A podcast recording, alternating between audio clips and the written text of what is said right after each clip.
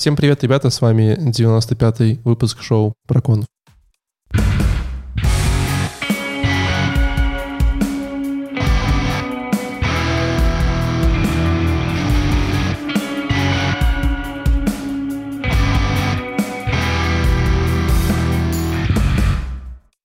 Сегодня у нас конференция HolyJS Moscow 2020, а для тех, кто первый раз к нам пришел на шоу, это такое шоу, где мы обозреваем различные технические конференции, э, обсуждаем различные доклады с конференции, э, да и просто стараемся провести весело время, интересно, не скучно и все такое. Эм, кстати, вот интересный вопрос, Леш. Почему уходит JS в Москву? Что есть как будто сейчас другие конференции, они в разных городах происходят? А Леша говорит, а я не тут. Леша, поговори, пожалуйста, еще раз. Есть HolyJS Москов, а есть HolyJS Питер. И они проходят в разных городах. Наверное, это разные студии. Типа сидят, ну, самом... люди переезжают с одного, этого, с одних квартир в одном городе в другие и все равно сидят онлайн? Ну да. Слушай, на самом деле мы сегодня специально пригласили вот Михаила, чтобы он нам объяснил эту разницу как раз-таки. Да, у нас сегодня специальный гость. Миша, привет. Да, всем здорово. Меня Миша, я делаю фронтенд, я делаю типы, я делаю reason и вообще всякие штуки интересные. Короче, э, отвечая на вопрос, типа, какого фига вообще Москву и Питер, хотя все онлайн, это вот, знаете, я как-то читал, что э, полезно во всяких твиттерах, там, телеграммах и прочее иметь одну и ту же аватарку, Потому что люди вот именно по этой аватарке начинают узнавать. Даже если они там имя не запомнили, где-то что-то увидели, там увидели, здесь увидели. И вот складывается как бы вот такой вот бренд про продвижение личного бренда. И вот мне кажется, это такая же история, то есть некоторая преемственность названий, что вот просто всегда так было, что проходила одна в Москве, другая в Питере два раза в год. А, а сейчас, нет, студия все равно в Петербурге. Как бы все вещание Джуга, оно в Питере располагается. И типа, если вы хотите, не знаю, там приехать ведущими побыть или что-нибудь там из их офиса из Питера провести, то как бы это вот вам туда. И вот эту, эту историю с аватарками ты говоришь, и я вспоминаю этих людей, которых ты вроде знаешь по аватарке, но потом приходишь, а он на 25 лет старше, на самом деле, чем в своей аватарке. Да-да-да-да-да. Вот я, кстати, пользуюсь этой фигней, и меня все спрашивают, типа, ого, это классный код. Но мой код выглядит вот так вот, так. а на аватарке код другой, который вообще на... Я его нашел... В Которе мы были, и там замок есть, э, ну, крепость фактически. Вот мы поднялись наверх, там был код. Мы его взяли, потискали, он там сходил в туалет, короче, сделали вот эту вот фотографию. То есть ты, а ты платишь роялти коту э, в Которе за то, что... Ну, я, я его погладил, это, я думаю, считается. Я думаю, должно быть ежемесячное отчисление, короче, знаешь, за право использования э, персональным котом. Не, может, брендом. ну я там кормом нормально отчислял, в принципе, им пока был, там кошек много. Нормально, заплатил наперед. Заплатил наперед. Нормально. Uh-huh. А, ну что, HolyJS, э, как бы, Миша, ты, ты немножко скажи, может, по своей роли HolyJS, мы тут нельзя, не зря тебя просто позвали. Кто-то такой там. Да, вообще у меня такие впечатления, я, я не знаю, как бы, что говорить иногда. Типа, я могу красиво сказать, что, типа, я организую конференцию, я могу сказать э, менее красиво, что я помогаю организовывать. Я могу совсем грубо сказать, что на самом деле я член программного комитета, и, по сути, моя задача состоит в том, что, чтобы отбирать доклады и помогать докладчикам, соответственно, готовиться. Так. Ну и просто так случается, что также члены программного комитета еще часто организуют всякие активности, а, выступают экспертами, вот как сейчас на, на холле на докладах, ну и, короче, много чего еще другого полезного делают. Шоу там всякие записывают и прочее. Это, как, как называется, социальная нагрузка, получается. Ну да, но разгрузочный жилет, к сожалению, не дают. А, есть, есть зарплата? Mm-mm. М-м. Это все на добровольных началах. Чтобы такие, Леш, как ты, могли э, сводиться вечерком под Нет, так подожди, у нас, у нас была девушка с откуда? С Dev, Game, DevGAMM, там что-то. DevGAMM? DevGam? Да. Да, да, да. И там вроде как зарплата есть. Ну, ну может быть, в DevGAMM е, да. Я хотел, кстати, поехать реально на DevGAMM. Он же как раз в Минске, по-моему, проходил. И... Или он всегда в Минске проходит, нет? По-моему, нет. В разных местах. А, Но был недавно. Вот. И, ну, в общем, из-за вот этой всей ситуации не поехал. Но, типа, это отдельная история про конференции как бы в геймдеве, потому что есть айтишка, а есть геймдев. Ну да, немножечко разные вещи для тех, кто не знал. Вот, но я понял, что Леша всю конференцию смотрел. Ну, ну, большую часть. Да, большую часть. Я даже присутствовал на ней. Причем, что на самом деле, вот, кстати, могу рассказать э, прикольную штуку, я уже когда начинал рассказывать про нее.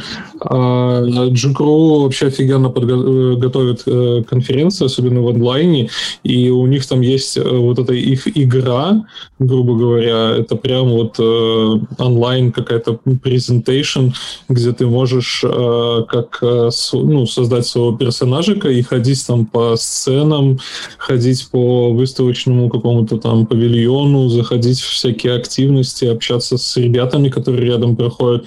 Можно включать камеру, можно включать звук, э, как бы вообще просто фан прям. То есть можно нет-нет да залипнуть там. Ну, ну кстати, да, вот это вот mm. мне прям понравилось. Ну, если кто не знает, что такое Spatial Chat, это вот такая история про то, что, ну, у нас не Spatial Chat, но Spatial Chat, он похоже на самом деле. Как только ты, грубо говоря, аватар перетаскиваешь, ты начинаешь слышать лучше, как будто ты в пространстве переместился, начинаешь слышать лучше тех людей, которые там разговаривают. Вот здесь вот некая чуть-чуть э, уменьшенная версия вот этого всего, но по сути, как бы можно просто перемещаться персонажем, подойти к кому-то, и вот у вас организуется такая своеобразная конференция, можно поболтать. Ну, там именно 3D штучка или все-таки... Э, там изометрия. А, то есть там не 3D. Да. Потому что мне ну, казалось, что вот всю жизнь мечтал о такой штуке, чтобы это было что-то среднее между Special чатом и GTA Vice City. Вот ну, VR-чат есть, в принципе, как бы. VR-чат. Вот, но это для, для богатеньких. Нет, ну чтобы прям вообще, понимаешь, чтобы ну, в браузере было все, и чтобы еще, знаешь, можно купить был автомат и расстрелять спикера, если так вот не нравится. Вот прям вообще идеально. Ну, возможно. В какой-то момент а... начинает рубиться, э, э, рубиться, короче, знаешь, там типа вызывать полицию. Ну, вообще какая красота. Было бы смешно. Надо, такая, надо сделать э, супер анархи, анархичную конференцию айтишную. Я, кстати, сейчас Сан-Андрес прохожу. Тебе, тебе, значит, близко вся эта история. Не, ну слушай, подожди. С одной стороны, это получается бесплатно, но с другой стороны, это кто-то все сидит и пилит. Не, есть Джугру как компания, ты в него можешь устроиться и, например, там делать сайт, делать вот эту вот игру, делать, э, не знаю, там видеопроцессинг и прочее. Например, наш координатор, она вот там работает. А, а соответственно, ты можешь быть членом программного комитета, тогда ты на волонтерских началах, но, соответственно, ты, по сути, никому ничего не должен. Э, была такая книжка Демарка, называется Slack. Но Slack не в смысле э, та фигня, которая тормозит постоянно а в смысле как-то продалбываться, грубо говоря. И вот он говорил о том, что там, типа, Slack, вот это продалбывание, это очень важный ресурс для организации, для ее гибкости. В случае там бизнесу гибкость важна. Но не суть об этом, суть в том, что он упоминал там интересную мысль, что он говорил, когда я с волонтерами работал, у них совершенно по-другому мотивация работает. А, то есть на работе ты там деньги, бенефиты, плюшки, печенье, кофемашины и прочее дают, а когда ты волонтеришь, ты ничего никому не должен. И поэтому мотивировать волонтеров нужно совершенно по-другому, потому что они в любой момент могут сказать, типа, да нафиг оно мне сдалось, как бы я же вам ничего не должен. И вот с этой точки зрения тут как бы немножко другой социальный контракт, но это тоже интересно. А любой, любой желающий может попасть в программный комитет? Вот я могу попасть? Можешь попасть. У нас там даже какое-то, ну, типа, собеседование было, но, по сути, естественно, как-то э, пишут в вакансиях э, FMD, то есть female, male и вообще все остальные, в принципе. Леш, не подойдет, ну, так... Леш по таким критериям не подходит, по идее. Не, ну я другое подхожу нормально. Ну ладно. Не, так, а, то есть, а какое собеседование, техническое или просто на адекватность? Ну, и, и да, и да. Ну, то есть, естественно, член программного комитета должен в каких-то технологиях разбираться, потому что, э, ну, ему нужно будет понимать, а насколько этот докладчик вообще сечет. Сможет ли он донести что-то полезное. Привет, у нас новый да. друг. Давай, давай. Для тех, кто слушает нас в аудио, э, Мишек, выбить юзали Скотт. Да, если что, его зовут Васюля. Нормально. Да, возвращаясь э, к вопросу. Ну, то есть ты должен как бы в некоторых вещах разбираться. Естественно, не обязательно во всех. То есть вот сейчас вот у нас, например, дефицит тех, кто э, в Angular разбирается. Angular люди требуют, но при этом как бы подготовить докладчика и понять, что он действительно клевые вещи несет, э, это проблема, потому что вот я на React на своем программирую, про Angular как бы, ну, знаю только то, что там с третьей версии на четвертую несколько лет назад перешли. Важный вопрос в первом Angular или втором? Не, конечно, начиная со второго, да, какой. Пятый, я не знаю вообще. Ладно. Но по сути, да. Ну и, естественно, у тебя должна быть адекватность, у тебя должно быть, должен быть хороший кругозор, и ты должен главным образом как бы хотеть это делать и э, желать э, уделять этому времени. В общем, дорогие Давай наши слушатели, э, если вы хотите прийти э, в программный комитет э, Holy.js, то вы знаете, кому писать. Э, не пишите Леше, пишите Мише, он там все вам устроит, э, собеседование, все дела. А я предлагаю пойти все-таки в доклады. Ну, давай, да. Твой первый, Леша. А, да, первый доклад Илья Лесик. Как создать мультиплатформенную дизайн-систему на реакции. И сразу же вопрос к Мише. А для чего вообще, как и почему решили столько много реконсайлера добавить на конференцию? Да не знаю, как-то так исторически сложилось. А, дело еще в том, что конкуренция сейчас на онлайн-доклады, она в целом ниже, чем была когда офлайн. Потому что я помню офлайн, когда было, там были истории, что вот у нас было как бы один хороший доклад вот про state management и второй хороший доклад про state management. И, в принципе, вот нам приходилось реально выбирать между ними, потому что много еще другого было хорошего. Вот, а сейчас мы такие, окей, э, у нас э, типа можно, в принципе, оба засунуть, просто надо их немножко разнести. Один с этой стороны вот это вот раскроет, другой с этой. А еще это дает иногда клевую историю как бы про такой, ну, не Ленин пас, но, грубо говоря, путешествие в рамках конференции. Что ты вот посмотрел этот доклад? Окей, чувак, смотри, а вот если тебе вот это вот понравилось, или если тебе вообще это интересно, то ты можешь потом вот этот вот посмотреть, а потом вот этот вот. Или они, например, вообще идут а, оба друг за другом в одном слоте. Mm, я понял. Ну тогда стоит упомянуть э, доклад э, другого парня еще. Сейчас буквально его найду. Ярослав Лосев. Да, Ярослав Лосев про Reconciler. Что не, не нахожу его. О, я, а, я, я смотрел. Вот прям... Да, я рассмотрел, посмотрел. Что то же самое? А, ты посмотрел его? Угу. Ну нет, это не то же самое, это как бы, грубо говоря, подводочка к тому, что сейчас э, будем обсуждать в этом докладе. Okay. Получается... А перестройка, а... ты начал, вот тоже вопрос интересный, да? Почему опять по часу? То есть мне кажется, что как бы когда все перешло онлайн, все такие, у нас теперь нет ограничений по времени, типа можно и по часу делать доклады. Нет такого, да? Было, так и так и было. Миша. Не, ну там было некоторое техническое ограничение, что мы должны были выравнивать одни доклады, вот типа в одном как-то, блин, трек. Блин, я, я уже забыл. Трек, Нет, нормальное слово. Четыре трека, четыре потока, грубо говоря, но вот один этот таймслот, он должен быть одинаковый по времени. Ну и, соответственно, там был выбран тайминг час 15, и это час 15 на, э, ну, там, вступление, выступление, это там максимум 5-10 минут, просто ведущий вводит там заставочкой и прочее. И, соответственно, грубо говоря, там час 10 — это на весь доклад, на вопросы, которые будут вот прям публично записаны в эфире и так далее. Потом все идут в Zoom, ну, кто хочет, и дальше уже там без записи обсуждают. Вот. И мы реально помимо того, что типа сам доклад, мы готовились, типа, какие вопросы могут быть, э, можно обсудить, если что, если там аудитория будет тухлая. Ну да, просто час, объективно говоря, часто очень сложно воспринимать, потому что как-то... Ну, там были и по 15 минут специально для себя. Ну вот да, я, я, вот я же скорострел, в смысле, что ну, час просто очень тяжело концентрацию держать, даже на двойной скорости ты такой, типа, окей, может быть, быстро. Ну, это я Может так. быть. Но это зато выгодно отличает как бы от большинства европейских конференций, где вот реально по полчаса слоты, 45 минут там реально сложно найти. И иногда бывает, что да, ну, концентрацию держать э, не очень э, просто, зато можно прям очень подробно и круто донести тему. Это То факт. есть я Это в том факт. числе общался с докладчиками, которые, о, типа, круто, можно реально там чуть ли не целый час занять, потому что хочется вот это, вот это, вот это рассказать, и реально ты смотришь, и как-то не хочется из этой песни какие-то слова выкидывать. Ну да, ну, ну все равно это подготовить столько контента. И иногда уже начинается вода, мне кажется. Ну, ладно. Смотрите, э, при консайлер мы поговорим. В этом докладе Илья рассказал о том, э, как они используют реконсайлер. Причем, что буквально там за месяц до этого я посмотрел на э, у Яндекса была, по-моему, на Яндекс Субботнике девушка-дизайнер рассказывала про и их систему, и они там тоже использовали такую великолепную вещь, как Figma плагины, завезли в фигму возможность добавлять плагины, и теперь мы можем прям верстать на своем реакте в фигме.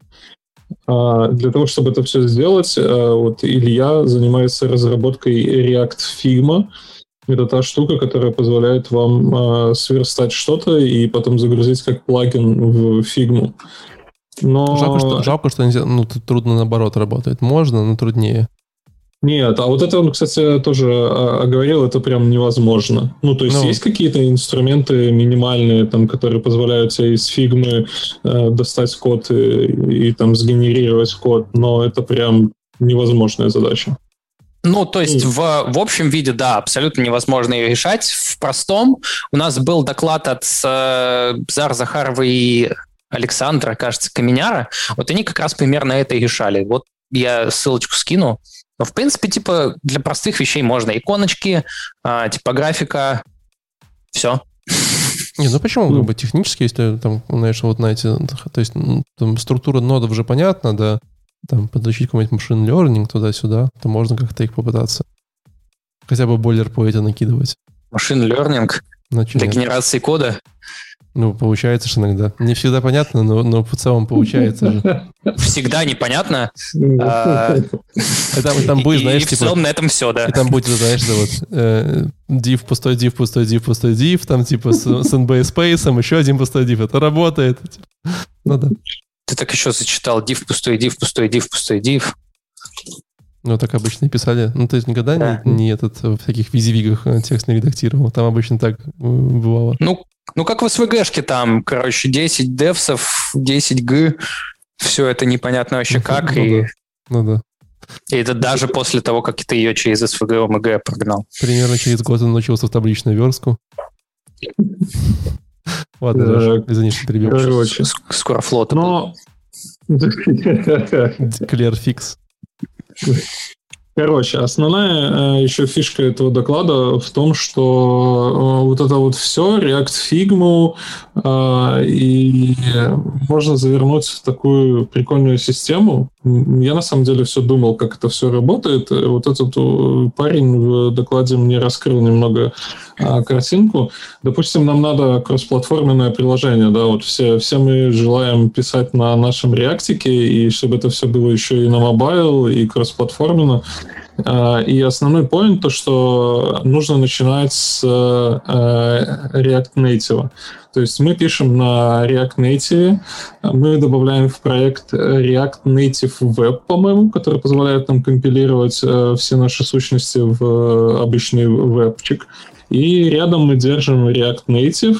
Помимо этого мы добавляем React Figma, и все наши компоненты прекрасно закидываются в Figma, где дизайнеры могут их использовать. То есть, ну, на самом деле, очень легко. Он показал, как э, закидывать э, дизайн-систему, самую вот начальную, там, где цвета, э, типографика какая-то, иконки. То есть это прям все быстро делается. И э, потом дизайнер с помощью этих всех э, инструментов может набрасывать вам интерфейсы, и вы уже можете там компоненты верстать. На самом деле, тема меня очень сильно вдохновила, но э, существует куча про- проблем. Во-первых, это то, что э, все-таки идет код first, то есть мы вначале должны написать код, чтобы дизайнеры его использовали как-то у себя. А во-вторых, во всей в этой структуре, э, насколько я понял, нету адаптива, так как э, React Native там не поддерживает с, а, обычные вот эти все медиа э, query и тому подобное, и вам приходится что-то придумывать для того, чтобы это все в вебе красиво выглядело. Но в целом вся вот, вот этот весь подход, то, как это движется, все это, по-моему, прикольно. Ну, то есть, если еще недавно я прям не представлял себе, как можно сделать это все кроссплатформенно, то теперь у нас уже почти готовый продукт, где мы можем э, кроссплатформенно все сделать, посмотреть и помочь еще дизайнерам сверху. Ну, идея интересная. Единственное, что, опять же, и сам докладчик э, Илья э, не совсем понимает, как это все, не то что монетизировать, а как это все применить. То есть они это сделали, это круто, это прям вдохновляет, это кайфово, но вот какой-то продакшн, он прям сам сказал, что не знает, как, как это использовать, что они сейчас ищут ребят, которые готовы это втягивать к себе и и страдать. Обсуждать, Сильно да, страдать. обсуждать, что с этим. Мне кажется, что эта идея Ну, очень... сильно страдать. Мне кажется, эта идея очень на поверхности лежит и очень давно крутится, но никогда не, не- невозможно будет сделать нормально, чтобы она работала.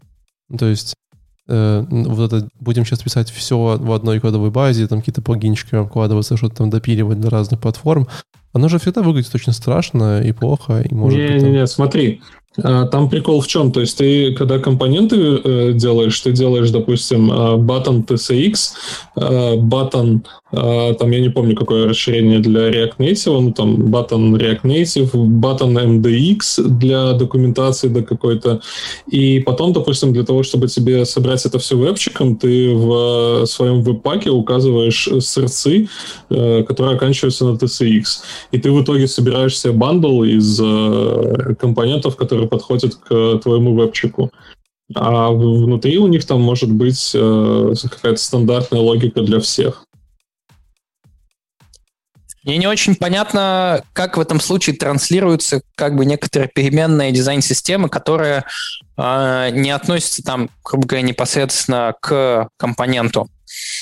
Э, ну, то есть те, те же самые, грубо говоря, марджины. То есть, конечно, марджин внутрь компонента не хочется запихивать, нам нужны какие-то гаттеры. Как, как эти гаттеры как бы выносить для дизайнеров, и как они будут их использовать, вот мне это не очень понятно. Я пытался немножко в обратную сторону идти, а, я взял какой-то там, нашел э, boilerplate Tailwind в фигме, и там вот есть всякие вот эти вот стандартные гаттеры, я их пробовал, типа, ну, просто вставил, и визуально видно там серый такой штук. Но ты только окно чуть-чуть подвигаешь, и сам этот гаттер у тебя больше потерял вообще размер, был 8 пикселей, а стал непонятно какой. И что с этим делать, я так и не понял. Ну, много вопросов Ну- есть, короче, в эти вот муль- мультиплатформенные. То есть я не уверен, что это хороший путь. Это может быть прикольный путь, если вы собираете 48 часов прототип на коленке на хакатоне. Но реально в продакшн-системах, ну, не знаю.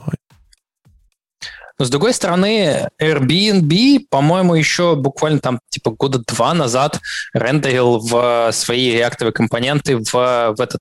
Что тогда было до фигмы-то? Скетч? Как это называлось? Да, да, да, в скетче они рендерили. Ну, как бы да, но это же все равно... Тут же просто мы говорим не только про дизайн-систему, мы говорим, что еще и как бы мы хотим про веб. И вот Да, веб- я, я не знаю. Для меня история с React Native Web, я как бы особенно не углублялся, но она какая-то немножко как будто кастрированная, странная. Не, ну если ты хочешь, чтобы веб выглядел хоть как-то, но не очень красиво, наверное, нормально. Но... Ну, слушайте, Главное, чтобы так, это- некрасиво. Это все свежо, как бы, да, то есть мы идем в этом направлении, и это уже круто, да. То есть только недавно был какой-то React Native, который мы э, использовали просто как React и пилили на нем для мобайла, а теперь уже появляется идея на том, как это все сделать кроссплатформенно. Причем а, оно-то и раньше витало в воздухе, но сейчас уже начинают появляться инструменты, которые позволяют это сделать. Ну, почему нет? Ну и на самом деле всегда же можно скоуп резать. То есть можно сказать, окей, давайте типа не мультиплатформы там через React Native и прочее, а давайте вот только на вебе сосредоточимся. Но мы уже умеем там, не знаю, вебные компоненты выгружать и они работают. Тогда ок, тогда нормально. То есть все, ну так сейчас и работает же. Мы уже умеем в фигму загружать веб-компоненты. Ну Ну, да, но только- только- я только вот не научились. знаком ни с кем, кто так делает. Все по, по стариночке в фигме что-то есть, потом это переимплементировали в, в кодовой базе, и оно так вот как бы разъезжается, потом обратно съезжается, разъезжается, съезжается.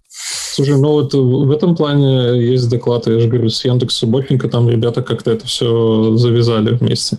А, забыл еще Storybook, еще в эту всю фигню добавляем Storybook, и у нас еще и... И Все тормозит все компонентики. теперь. Теперь ваш MacBook с 8 гигабами оперативы вам, в принципе, не нужен, потому что нужно 16. А то и Да, 32. М1 и все. У меня аж на M1. Потом вам скажу после шоу интересные мои наблюдения. Так что, ну, так что, как это интересно, это интересно, это модно, современно, молодежно, но пока хз, что с этим делать совсем. Для энтузиастов. Да-да-да, можно ехать дальше. Окей. Миш, следующий доклад твой. Следующий доклад мой. Он не только мой, как бы, что я про него рассказал, он еще и мой. А он еще и твой. Да. Что делать? Слушай, это, по-моему, хак, когда ты приходишь и рассказываешь свои доклады. Да, ну, в принципе, как бы на ближайший час у нас есть что рассказать. А почему, мы, почему я не посмотрел? Я думал, мы это э, ну, обсудим. А Почему у тебя борода? У тебя там больше Почему бороды. бы и нет? Ну да. Короче, э, идея примерно в следующем. А, Давай назовем, хотим- назовем тему. А? А, да. Преломление реальности, динамическая валидация статическими типами. Ух, я прям красивое название сделал, хотя, мне кажется, все равно непонятно ни хера. Вообще ничего не понятно. Вообще, Ну, короче, по сути, есть задача валидации. Она есть, она никуда не делась. С бэкэнда вам что-то приходит, надо по- по-хорошему валидировать. Это может прийти в совершенно непонятная херня. Или где-то поле не доставать не будет, или еще что-нибудь такое случится. Ну, по сути, везде публичные контракты, общение с внешним миром, ты не можешь доверять данным, которые тебе приходят. Надо данные по-хорошему валидировать. Окей. Ну что, давайте валидировать. Э, обычно валидируем JSON, потому что в большинстве случаев у нас JSON есть в качестве транспорта. кода. Ну что, у нас есть там всякие HV-валидатор, JSON-схема и вот это вот прочее иже с ним. Одновременно с этим у нас еще есть наши типы в TypeScript, если вы как бы их используете. Ну или на Flow, например, кто-то пишет, или вообще на JS-доке с TypeScript. Но, тем не менее, скорее всего, какая-то большая часть кажется, нашей аудитории как-то в сторону типов, если не, ничего не перешла, но старается двигаться. Мгм. Если нет, сочувствую. И э, у нас получается описание вот того, что нам там с бэкэнда приходит. Откуда-то оно берется, мы его сами описываем или еще что-то. И они, по сути, могут разъехаться точно так же, как э, то, что у нас в фигме, и то, что у нас в коде непосредственно сверстано. То есть тут тип э, добавили поле, а, соответственно, валидации поле это добавить забыли. Ну, потому что ты там отдельно же вот эту всю валидацию описываешь. Или наоборот. Ну и начинает это все разъезжаться, приводя к, в общем-то, тем же багам, как и при отсутствии валидации вообще. Хорошо, что можно с этим поделать? Э, Есть такие техники, которые э, ты описываешь сам валидатор, он там все в рантайме, короче, есть, а на его основе вводится тип. Оно действительно очень неплохое, есть всякие там runtypes, есть э, решение такое более функциональное, э, IOTS, есть э, Typed Contracts, по-моему. Ну, короче, есть разные библиотеки для этого. Они вот все на, на этой истории построены, что ты описываешь там валидатор какой-то, э, и он на основе его тип тебе выводится. В принципе, неплохо, но есть недостатки такие, что когда вот представьте себе, уже есть код какой-то, уже эти типы описаны, то переезжать на это все становится не очень приятно. Хочется просто как бы взять тип и провалидировать. Ну, как бы вот у него поля есть, э, это string, там, это number и так далее. А, Я отдельно не затрагиваю тему того, если у вас есть какая-нибудь, не знаю, OpenAPI спецификация, и вы через Swagger можете нагенерить себе не только там слой API и его типы, но еще и валидаторы, по сути, их. Но как бы это отдельная история. Если у вас есть, то наоборот, поддерживаю, клево, классно. У нас, например, нет. И задача следующая. Нам нужно взять тип, по нему сгенерить валидатор. Вот есть какой-то тип, у него есть property field 1, оно по типа string, и есть property field 2, оно типа date, грубо говоря, или, Ну, не знаешь, знаю, number. Какой вопрос уже крутится в Да. голове? А, а зачем, когда мы берем данные из бэкэнда, нам нужно вот их на входе валидировать? Как бы это... Ну, а что, если они невалидны, то что мы делаем дальше? Говорим, что невалидные, и все, и падаем. А, Это на самом деле up to you. То есть э, мы что угодно после этого сможем сделать. Но как бы а, возвращаясь к вопросу, зачем их валидировать? Мгм. Ну, представим себе, что в бэкэнде есть баг. И они где-то там данных нам не додают, а мы их ожидаем. Ожидаем, что там будет. Что у нас происходит? С- В худшем случае у нас происходит, не знаю, там, короче, connotate field, э, вот, фу, connotate property, т-т-т, off undefined. И все, нафиг приложение падает. Нехорошо, вообще нехорошо. Нормально, так Хорошо. канат, канат validate field, и нафиг приложение падает. Не, а если cannot validate field, то, во-первых, что можно? Можно восстановиться. Типа, окей, э, давайте тогда вот, вот это сюда подсунем. Можно э, просто тупо не доверять этим данным и, не знаю, все проверять. Можно ошибку зарепортить какую-то чуть более читаемую, Например, вот это одна из задач. Э, валидатор может дать гораздо более понятную ошибку, чего и где там не достает, чего и где там не так, чем когда тебе в центре упадет что-то там undefined is not a function. А но еще... Это, но, это, но это не лишняя работа, то есть, он говоря, это же как бы получается, что ты, во-первых, я понимаю, что валидаторы на вход и на выход могут различаться вполне. Э, а на выход-то тебе что валидировать надо? Ну, в смысле, когда отправляет, ну, условно говоря, когда человек какую-нибудь формочку отправляет, да, и нам нужен ну... валидатор. Ну, могут различаться на вход. А, эти? Ну, да. Ну, как бы формы валидатора это вообще не, не про это. То есть не, ну это ну, не та задача, но, которую но, я решал. Но они, но они связаны с модельными валидаторами все-таки, согласись. То есть мы можем говорить, что это форма, это какой-то тип. Но их можно связать, можно не связывать. Можно связать, но на практике у меня никогда такого желания обычно не возникало. Ну хорошо, откинем, это, откинем да. эту историю, Окей, да. соглашусь. Но все равно на вход, получается, эти валидаторы входят, и, ну, все равно, получается, ты просто красиво падаешь, правильно я понимаю тебя? Но при этом э, идея в том, что ты... Сейчас, извините, я, я, я смотрелся на красивую бороду у тебя на, на аватарке забыл, что говорю. Э, Моя идея была в том, что если какие-то бизнес, бизнесы, бизнес-задачи, бизнес какие-то рулы изменились на бэкэнде, такое может случиться, да, вот, то получается, что технически на фронтенде ты сможешь там, возможно, зарендерить, а так ты надо еще идти править валидатор. То есть тут какой-то контракт этот синхронизировать становится сложнее. Понимаешь, не, ну смотри, э, можно не падать можно сказать, типа, окей, продолжаем работу, но об этом узнать. Вот как это, по сути, работает, как PropTypes э, вот для React. Mm-hmm. На самом деле, можно это использовать в dev-режиме. То есть PropTypes, э, кстати, есть э, такая же история про генерацию PropTypes по TypeScript типам. То есть ты в деф-режиме получаешь какой-то фидбэк, что что-то где-то пошло не так, и даже если это сейчас вроде на приложение не повлияло, ты можешь на это обратить внимание и такой подумать, окей, что с этим можно сделать. Окей. Ну, хорошо. Соглашусь. Что-то можно. Вот. Ну и по сути, что мы хотим сделать? Мы хотим взять TypeScript тип и что-то по нему сгенерить. Проблема в том, что TypeScript типов, кроме того, что действительно там есть, а это классы, потому что классы — это часть JavaScript, и еще янамы, э, про янамы вообще лучше забыть, на самом деле, в TypeScript и не использовать их. А, у нас типов нет. То есть пишешь интерфейс, что-то там, пишешь type, что-то там, оно подлежит так называемому type erasure. То есть это все соответствует, как будто этого никогда и не было. Соответственно, а нам это надо. Что mm-hmm. делать? Соответственно, ну, плюс, мы можем... Плюс, а, извини, давай. плюс я понимаю, что TypeScript все-таки это, это, это build time, а, а то, что ты хочешь, это runtime, да? То есть надо что-то генерить. Да, и, mm-hmm. собственно, ну, то есть как эта задача решается в тех языках, в которых э, как бы некоторая рефлексия по типам есть фронтайн. Например, не знаю, в каком-нибудь в Java или, например, в, на C-Sharp в .NET. Ты там можешь провести, взять тип, провести его интроспекцию, посмотреть, как бы, какие у него поля и прочее есть. И ты в итоге пишешь как бы такой код, типа там decode или, не знаю, validate, потом в generic, вот как ты в скрипте в этих э, угловых скобочках передаешь тип, и он тебе вот это все делает. У нас здесь типа нет. Что делать? Э, мы берем и в build тайме, вот при компиляции, когда транспиляция происходит, фактически типа как Babel плагин, прочитали тип, посмотрели, какие у него поля, и сгенерили нужный нам код. Ну, в данном случае я там генерил на основе валидатора JSON, который называется Superstruct. Окей. Okay. И потом вот. его валидируешь, правильно? Да. Да, а, соответственно, у тебя да, в компайл прилетел какой-то код, который ты ну, то есть ты его вызвал, а при компиляции он превратился, развернулся, вот типа подставил реализацию непосредственно этой функции. Ну и все. Вот как бы типа счастье наступило.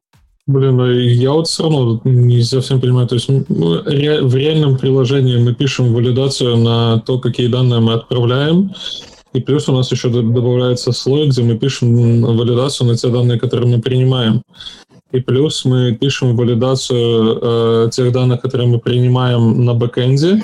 И плюс мы пишем валидацию тех данных, которые мы отправляем на бэкэнде.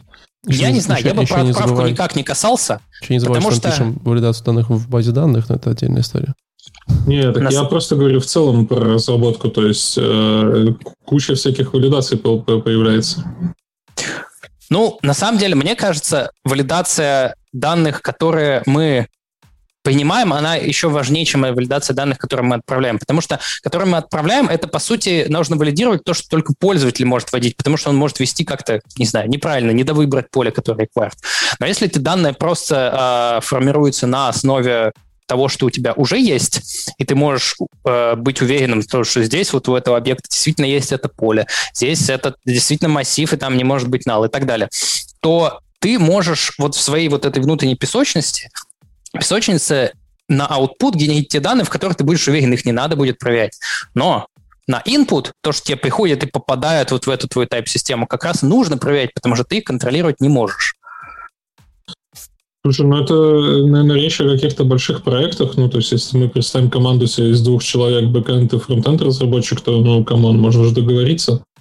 Не, конечно, можно договориться. Если там, или вообще full stack, ну, типа, два человека работают над проектом, может быть. Но тут вопрос именно доверия а, и масштаба разработки. То есть доверие ты, имеется в виду внутри, ты вот ты хочешь людям? быть во всем уверен. Я нет, конечно, не доверяю людям. Я доверяю... Нет, точнее так. Я не доверяю коду, которому они пишут. Я доверяю людям. То есть, если тебе человек будет отправлять JSON э, руками, то это нормально, можно без валидаторов. А если на сервере, это уже сложновато. Ну, если О. да, кидать будет, как бы, то пожалуйста. Вот. Не, идея хорошая, э, ну, как бы, наверное, интересно, знаешь, мне было послушать, а как бы, то есть у вас, я это работает э, где-то в компании, да? Или это просто такая умозрительный эксперимент? Не, это на самом деле вот э, ровно к теме предыдущего. То есть mm-hmm. я как бы эту идею просто долго вынашивал, потом я ее реализовал. И я вот рассказал как бы вообще про подход, что так можно делать и какие уроки. То есть там было больше не про то, что чуваки, давайте, короче, все срочно в продакшн это все дело устанавливать. Это больше про э, типа вот там это так делается, вот так вы можете завести с компайлер API, вот с такими проблемами вы столкнетесь, то есть это больше такой уже чуть более в сторону именно хардкора. Окей. Okay. Ну, в смысле, что... А, а ты знаешь какие-то примеры, где этим пользуются, это работает, или не знаешь? Я знаю примеры, э, вот этим я точно пользовался сам, это генерация проптайпов по TypeScript типам. Ну, это другая ну, на самом история. деле, это да, это другая история, но по сути это все про одно и то же. Это про прочитал тип, короче, что-то по нему сгенерил. Например, э, во всяких э, доксах DocZ, это вот типа аналог сторибука. Есть всякие всевозможные генераторы, которые как раз тоже по TypeScript пропсам у React компонента могут там красиво, не знаю, табличку сгенерить. Вроде я и в сторибуке что-то такое видел. Ну да, видишь, мне кажется, вся история с валидацией просто достаточно сложна для продажи, да, потому что ты выходишь, говоришь э, там разработчиков, разработчикам привет, э, давай ты будешь писать еще больше кода, который, возможно, тебе никогда не пригодится, да, и не решит твоих проблем. Не, ну как? А, наверное, ну, да. Ну, то же самое ну, то с TypeScript, если... да. То есть TypeScript, наверное, не продали бы людям, если бы не было реальных там статей, где мы говорили бы, вот смотрите, будет, было так, было так, стало так и на 30% меньше багов. И все такие, ну окей, а математика вот нету, нету, к сожалению, математики. Вообще, вообще очень мало нормальных исследований в IT. Есть, например, исследования, которые действительно показывают, что количество багов сокращается от использования TDD. Да. От ну, Agile ну, что-то ну, там вроде ну, было. Логично. Про да. типы ничего нет.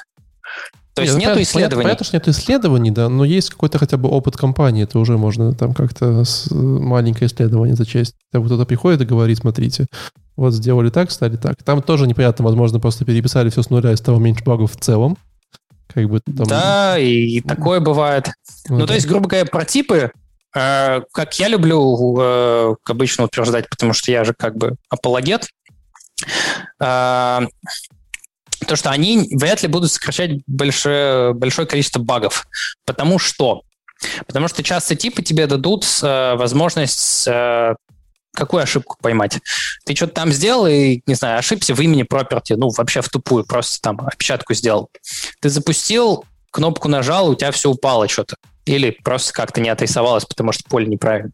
Такой, а, так, что-то не отрисовалось. Пошел разбираться, нашел эту опечатку, такие исправил. Вот, ты этот фидбэк мог получить мгновенно. За, не знаю, за, за, за секунду, грубо говоря. Я такой, о, вот кто в Виме такой XP, хоба, исправил опечатку и поехал, в общем-то, дальше. И то есть это, возможно, не дошло бы до тестеров, потому что ты сам это увидел, ты проверяя, грубо говоря, весь success way. Но зато ты получаешь еще более быстрый фидбэк. Точно так же, как э, юнит-тесты почему крутые. Точно так же они дают еще более быстрый фидбэк, чем пока ты все это как бы руками протыкаешь. И точечный, соответственно. Чем более точечный фидбэк, тем более точечно ты можешь как бы быстро отреагировать. Когда в end-to-end тесте что-то упало, э, ты пошел разбираться, а где там вообще что могло упасть. Когда у тебя тип подсказывает, что нет такого поля, а зато вот есть вот такое, то ты мгновенно реагируешь. Слушай, ну тут такой пример интересный вообще. Ты, ты привел, что ты а, ошибся с типом, и потом пошел, открыл свой сайтик, там нажал на кнопочку, и у тебя все рухнуло, да? Ну, это же можно и без типов понять. Не, ну ты ошибся, опечатался в, в поле. Ну да, так оно и так и так рухнет, как бы и ты будешь понимать, где оно рухнуло. Не, ну, по-моему... А будешь ли понимать? Как-то, как-то, по-моему, уже обсуждали однажды, что TypeScript придумали, потому что тесты писать на фронтенде тяжело, и по, по типу еще как-то можно.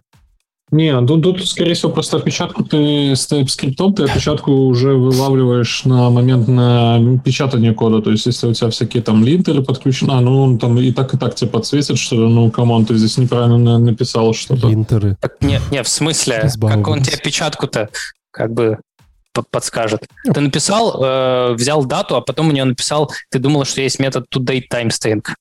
Есть toDate string, а есть toDate timestring. Ты написал, а он не работает, оказывается, потому что нет такого метода.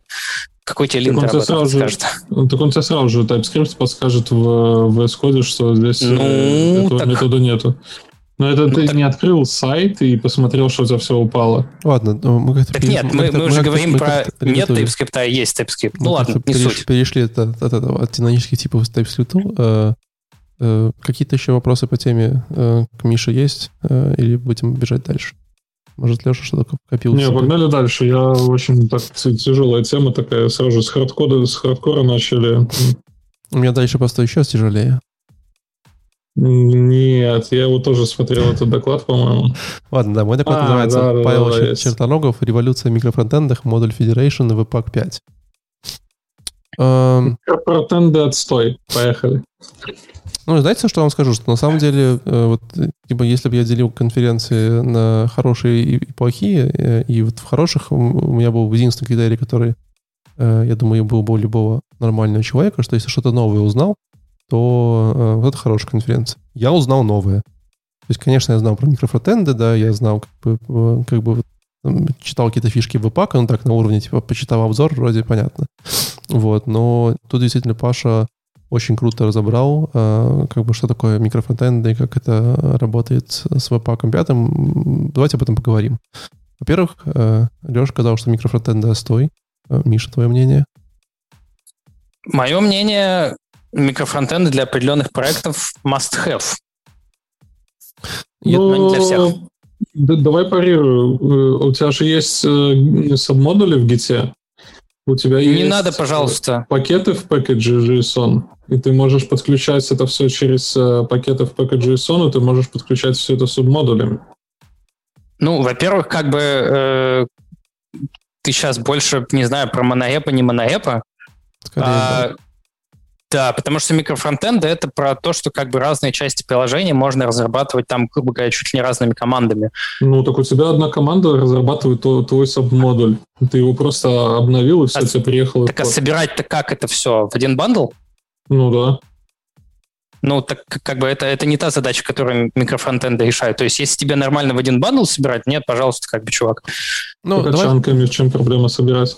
Я, я думаю, я думаю все-таки, что э, как бы трудно, реально надо вешать на, на эту историю лейбл отстой, да, но действительно, наверное, в больших там командах, в больших интерпрайзах это как бы очень хорошая история, да, потому что иначе, как смотри выше, монорепы собирать, все супер тяжело, там куча билдов, каждый раз ждать, пока веб-пак соберет все по, по 20 минут, ну, никто не хэппи.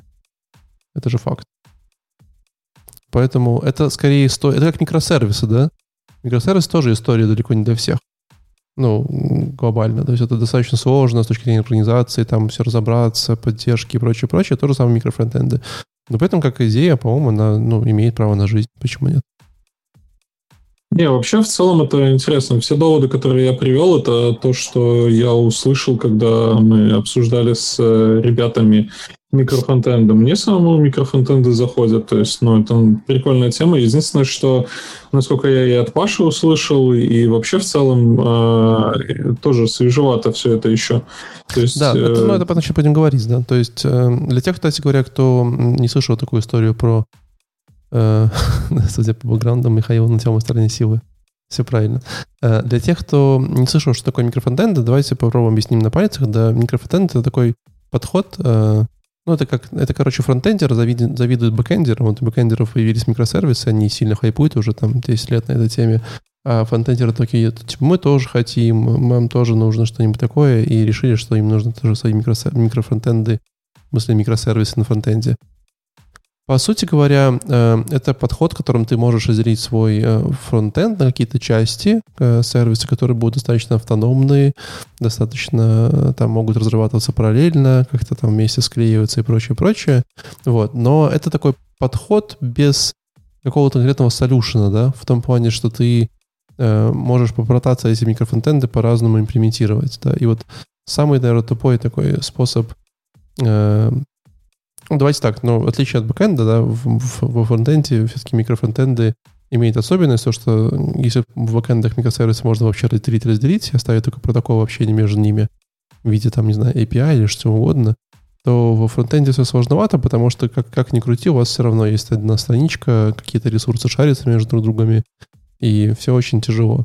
Вот. И если так задуматься, вот прям какой самый тупой способ э, делания микрофронтендов, это там вообще Паша много перечислял, но мне очень нравятся айфреймы.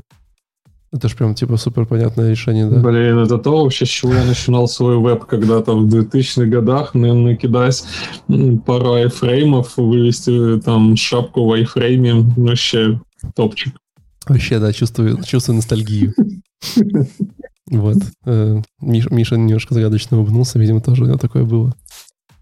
Ну, на самом деле, мы недавно iFrame использовали, не совсем для микрофронтендов, хотя э, мы плагины, короче, на них делали. У нас на сервисе можно плагины писать, и там вот реально ты пишешь индекс HTML, там через маленькую прослойку, через постмессаж, по сути, общаешься с новым приложением и можешь всякое делать. Ну да, но... Ну, ну айфреймы для этого уже и остались, когда тебе нужно вставить какой-то плагин, виджет на страничку. Я все равно пострадал. Или рекламу. Как бы. Да. На Но... самом деле, когда, когда я, у меня была такая задача, и мы выбирали, мы выбрали все-таки э, этот injected JavaScript, JavaScript, который там раскладывает все в виде виджета. Отказались от айфреймов, именно там общение, это все на, на, на, накладывать. Нам просто мы не хотим доверять вообще коду никак в браузере, мы не хотим, чтобы он сломал нам как-то приложение, и, соответственно, он в другом э, курс-контексте э, вообще крутится и ничего не может сделать. Это плюс. Но у айфреймов столько всякого дурацкого наследия, что это просто жесть. Вплоть до того, что там, ну, вот в Safari, например, iFrame э, сначала белым мигает, поэтому тебе надо выставить ему visibility hidden, а потом на онлоаде уже как бы эту штучку поправить. Ну, Хорошо. Ну, ну, да. да, всякие там загрузки, э, типа надо ставить его в приоритет, иначе реально браузер так откладывает это все дело, что, э, что просто тормозит все дико. Ну, не, не то, что тормозит, но долго реально грузится. Ну, но мне, мне очень понравилась история с айфреймами, то, что Понятно, что много грузит, потому что все грузится по несколько раз, никаких шаринга ресурсов ничего нету. Но самое смешное, что вот если вы решили разделить свой фронтенд на какое-то количество под фронтендов, да, и у вас есть команда, которая там, не знаю, делает менюшку, команда, которая делает профиль, еще которая делает дашборд, да, то э, возникает интересная проблема, что всякие модальные окна и выпадающие менюшки, они как бы не могут выходить за границу фронтенда, поэтому если ты, знаешь, делаешь сверху менюшку сайта, это отдельный iframe, то когда ты делаешь выпадающий, она типа как бы ну, внутри себя прячется и все. Отдельный iframe сверху под да, да, да, да, да, да. короче, прозрачный. И вот это даже вообще никак не победишь в принципе, ну кроме какого-нибудь супер странным костылем. Вот. В общем, э, также там Паша говорил про веб-компоненты, про какие-то там типа Linked PG, э, SPA. В общем, э, есть э, очень много различных каких-то там подходов, которые уже люди поизобретали, как пытаться собрать этот микрофронтенд на коробке. Один самый популярный такой типа single SPA, когда ты пытаешься из всех своих микрофронтендов склеить такой эм, SPA, который потом э, как-то там пытается разруливать на уровне роутинг. Ну, как бы, то есть он умеет делать он умеет маунтить различные как бы фронтенды на уровне роутинга, согласно URL, да, то есть можно такое же делать на бэкэнде, конечно, а можно делать на фронтенде. Ну, тоже там костыли, лопатки, трудно там загрузить картинки и прочее, прочее. Вот, и в своих изысканиях э, Паша наткнулся на такую штуку под названием Module Federation, который загрузили в пятом webpack е. Э, я знаю, что Леша знает э, много что про Module Federation. Или, или ничего не знаешь? Ничего не знаешь? Промахнулся. Ну, ну это же та штука, которая тебе позволяет модули разруливать в, в паке, насколько я понимаю. То есть ты можешь указать...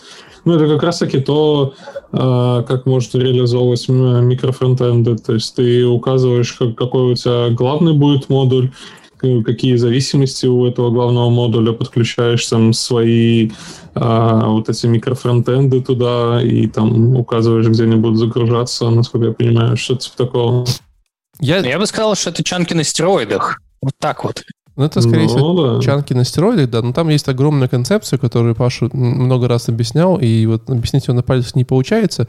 Но, грубо говоря, у вас есть концепция типа хостового бандового, и есть концепция ремоутного бандового, при том, что они, в принципе, могут меняться местами, да, и как бы и хостовый банду может грузить какие-то ремоутные банды, и ремоутные банды могут какие-то другие банды грузить. То есть они, грубо говоря, могут еще там друг друга как-то сам, сама себя включать и прочее, прочее. А что круто, да? Закопался. А? По-моему, закопался. Я? На этих, ну, на этих бандлах. Э, в смысле, как, ну, это... это... Все ради сокращения бандла. Это, это действительно очень, очень легко объяснить на пальцах, да, но по сути говоря, вы действительно можете вот эти все свои приложения разделить на разные бандовые, при этом, что у вас есть какие-то зашаренные компоненты, и вам не надо их грузить, ну, шаренные модули, да, там какие-то реакты, которые вам нужно загрузить. Вот. Э, и все это делать, э, все это дело собирать. Э, Паша Я показывал... Помню, как, как там разруливается, если ты в одном из своих, своих микрофронтендах втащил, втащил ладаш другой версии, мы два ладаша тянем? Вот, вот там, там нет, там еще все просто. Они, как бы, там есть галочка, которая говорит, если ты потянул какой-то один, то второй уже не тяни. Вообще, кто вообще в 2021 году тянет Не, ну я думаю, если оно по Симверу несовместимо, это может быть, но типа ладаш-то как бы... Понимаешь, ладаш, даже если не использует, он всегда с зависимости тем полетит. Вот что бы ты ни делал, блин. Можно без зависимости, конечно, жить, это тоже очень неплохо. Вот, но... Э... Ну да. Но, тем не менее, э, это действительно достаточно как бы свежая подделка. Я понимаю, что это, в принципе, релиз этого пока когда был в феврале этого года. Нет, наверное, вру, да? Прошлого года. Ну, ну, недавно. главный. А? Ну, относительно недавно, да. Ну, там, И пол... там опять была вот эта вот чехарда с тем, что типа вот этот плагин пока не обновился, вот этого ждем плагина пока обновится да, и да. так далее. Пак 5 вышел в, в октябре прошлого года, то есть это вот прям свежак-свежак, все это допиливают, но если у вас есть такая проблема, э, как собрать свой микрофронтенд э, и все поделать, то я бы, наверное, точно смотрел в сторону вот веб-паковского э, модуль Federation, который, ну, выглядит действительно очень так потрясающе интересно, как концепция, но очень сложно. А у него есть... Если мы, говорим, если мы говорим чисто про микрофронтенды, то, по-моему, только с этим веб-паком ты и можешь их реализовать. Не, ну мы же вначале говорили, что там есть типа много разных подходов, мы, я их все не пересказывал, но много есть. Конечно, ну, есть огромное количество минусов, да, в текущей настройке. Там ты вряд ли можешь делать server-side рендеринг э, в таком случае, да. Там, э, если там ты случайно загрузил там микрофонтен кусочек не так загрузился, то все может быть очень плохо. Там с версионированием тоже есть вопросы, как мы говорили, про Lodash, да. Вот. Ну и вообще это все как бы требует большого большого-большого contribution а в архитектуру.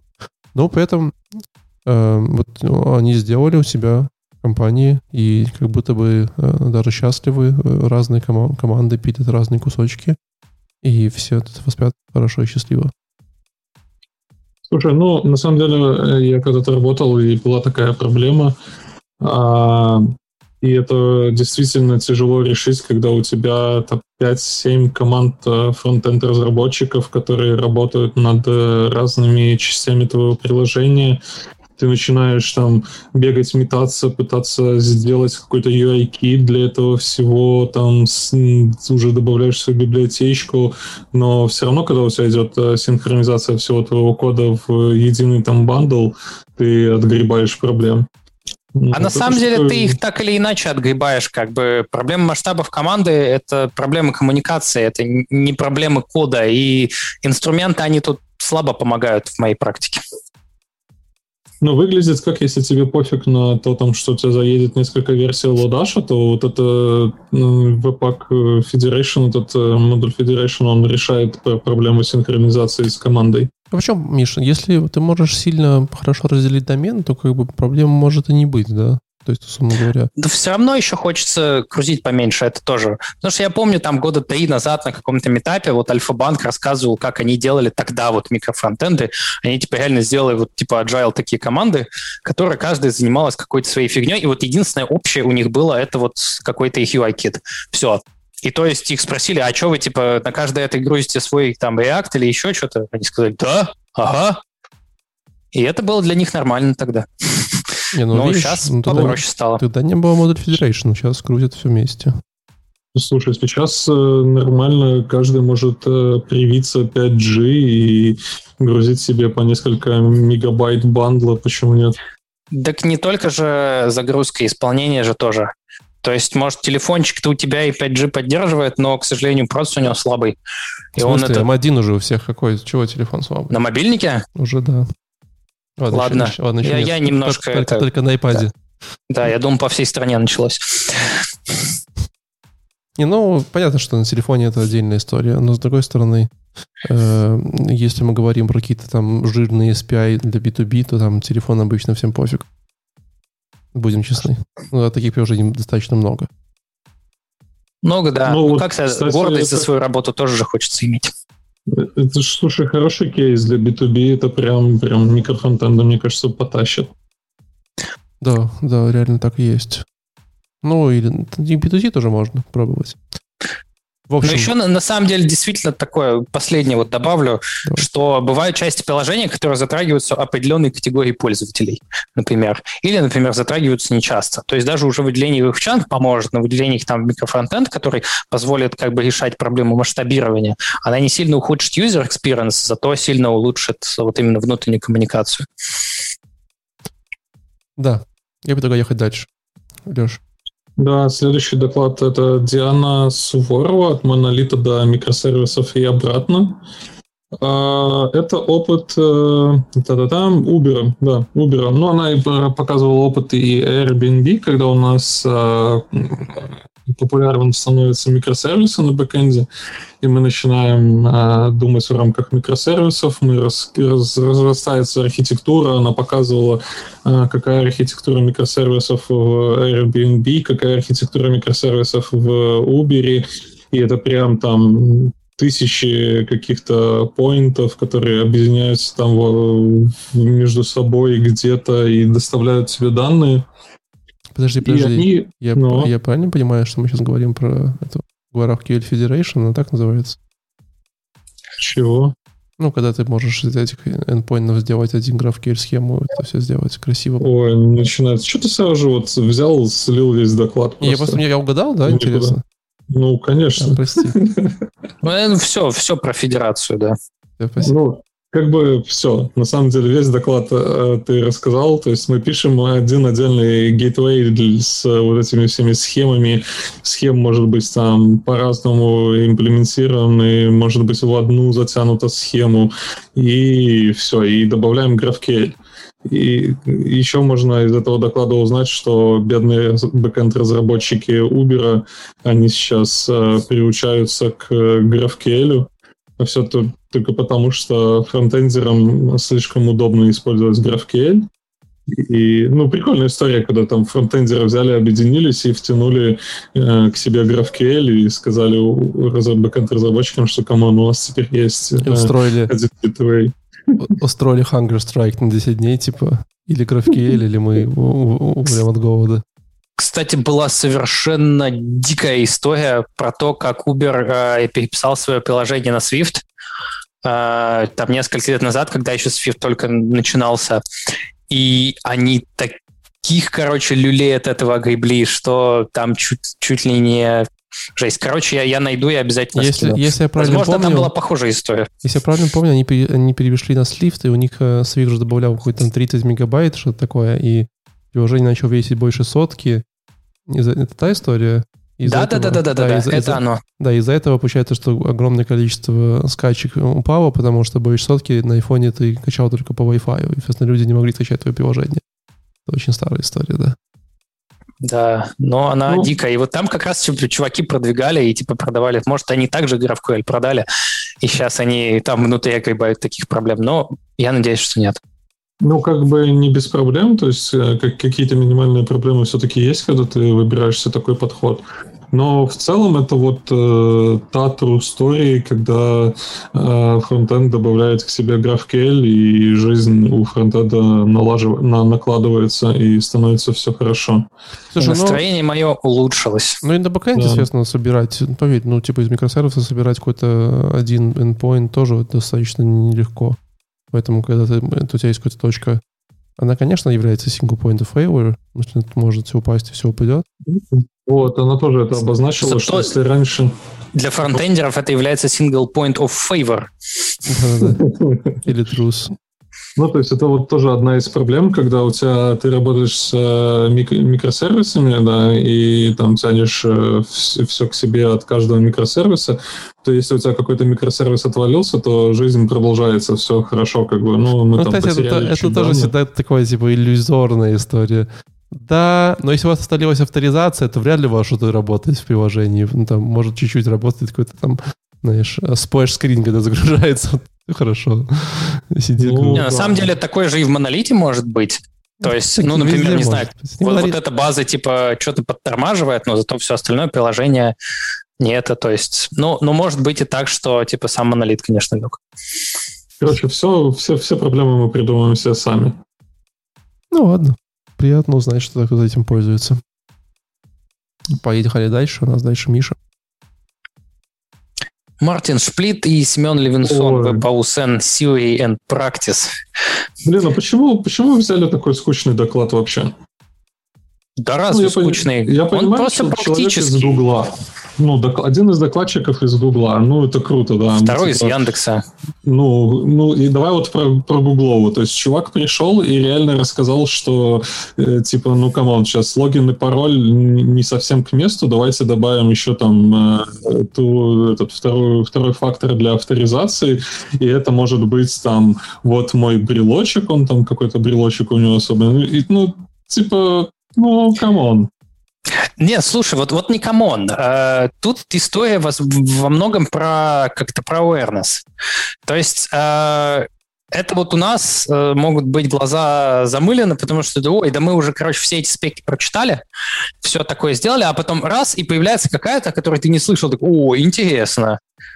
Типа, я об этом не слышал. И вот на самом деле я вот, я знал, что да, действительно, типа, есть хардварные ключи.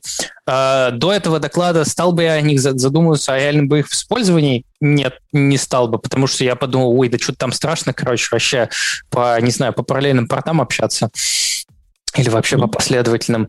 А тут мне сказали, смотрите, короче, а это действительно работает, вот эта вот фигня, и типа есть, и, и есть доступные девайсы, и они еще и умеют твой отпечаток пальца считывать с а я до этого с хардварными штуками работал один раз в банке только. Там нам давали сим-карту. Вот то, что у нас в, в телефонах, это не сим-карта, это там микросим, даже вот самая-самая большая из них. Да, а настоящая сим-карта это вот такая вот херня. Ну, по сути, с размером с банковскую. И на ней вот тоже действительно есть эта штука, и мы в клаву это вставляли. И вот работали над этим. Но это было дико, и, по сути, оно максимум только винду разблокировало, что-то там авторизоваться по ней было дальше сложно. Хотя, может, ну, а возможно, какие-то банковские сервисы. Я, я кстати говоря, вот э, после некоторых событий э, в одной э, стране, которые не будем называть здесь, я вот раз, раз, разуверился в, двухфакторной авторизации на смс на телефон. Кажется, смс что, вообще жесть. Кажется, что двухфакторная авторизация должна быть э, такая же однофакторная, просто должен быть второй пароль из твоей головы. Нет, тут, понимаешь, э, и парень этот из Гугла, не помню, как его зовут, он тоже говорит, что смс как бы это чудо чудесное, то есть их легко перехватывать, легко взламывать, и смс не решает. Так а что, он хардварные больше... ключи также легко перехватывать и взламывать? Да в Ну, смысле легко? В смысле? Нет, это Запекаете гораздо 20 человек с автоматами домой, поверь, очень легко, очень легко. Твои ключи и твои отпечатки все, все отдаются. Не, понимаешь, да, но Да. на самом деле можно при такой паранойи как бы можно и дальше идти. Паранойи? И ну да, ну и Yes. как бы, чтобы чисто ректальный э, анализ был. Ну, то есть, типа, вводишь пароль. Помните, как в Шерлоке было с этим телефоном? Вводишь неправильный пароль, все уничтожится нахер. Да. Вот, вот что, что-то типа такое. Да. Но, понимаешь, Слушай, это все повышает Миша, да- стоимость. да, это- и ты просто бэкграунда нем- немного не понимаешь. Э, У Валика был такой Да, experience, типа ты, ты, ты, ты теоретизируешь, а я же на практике тебе говорю теперь.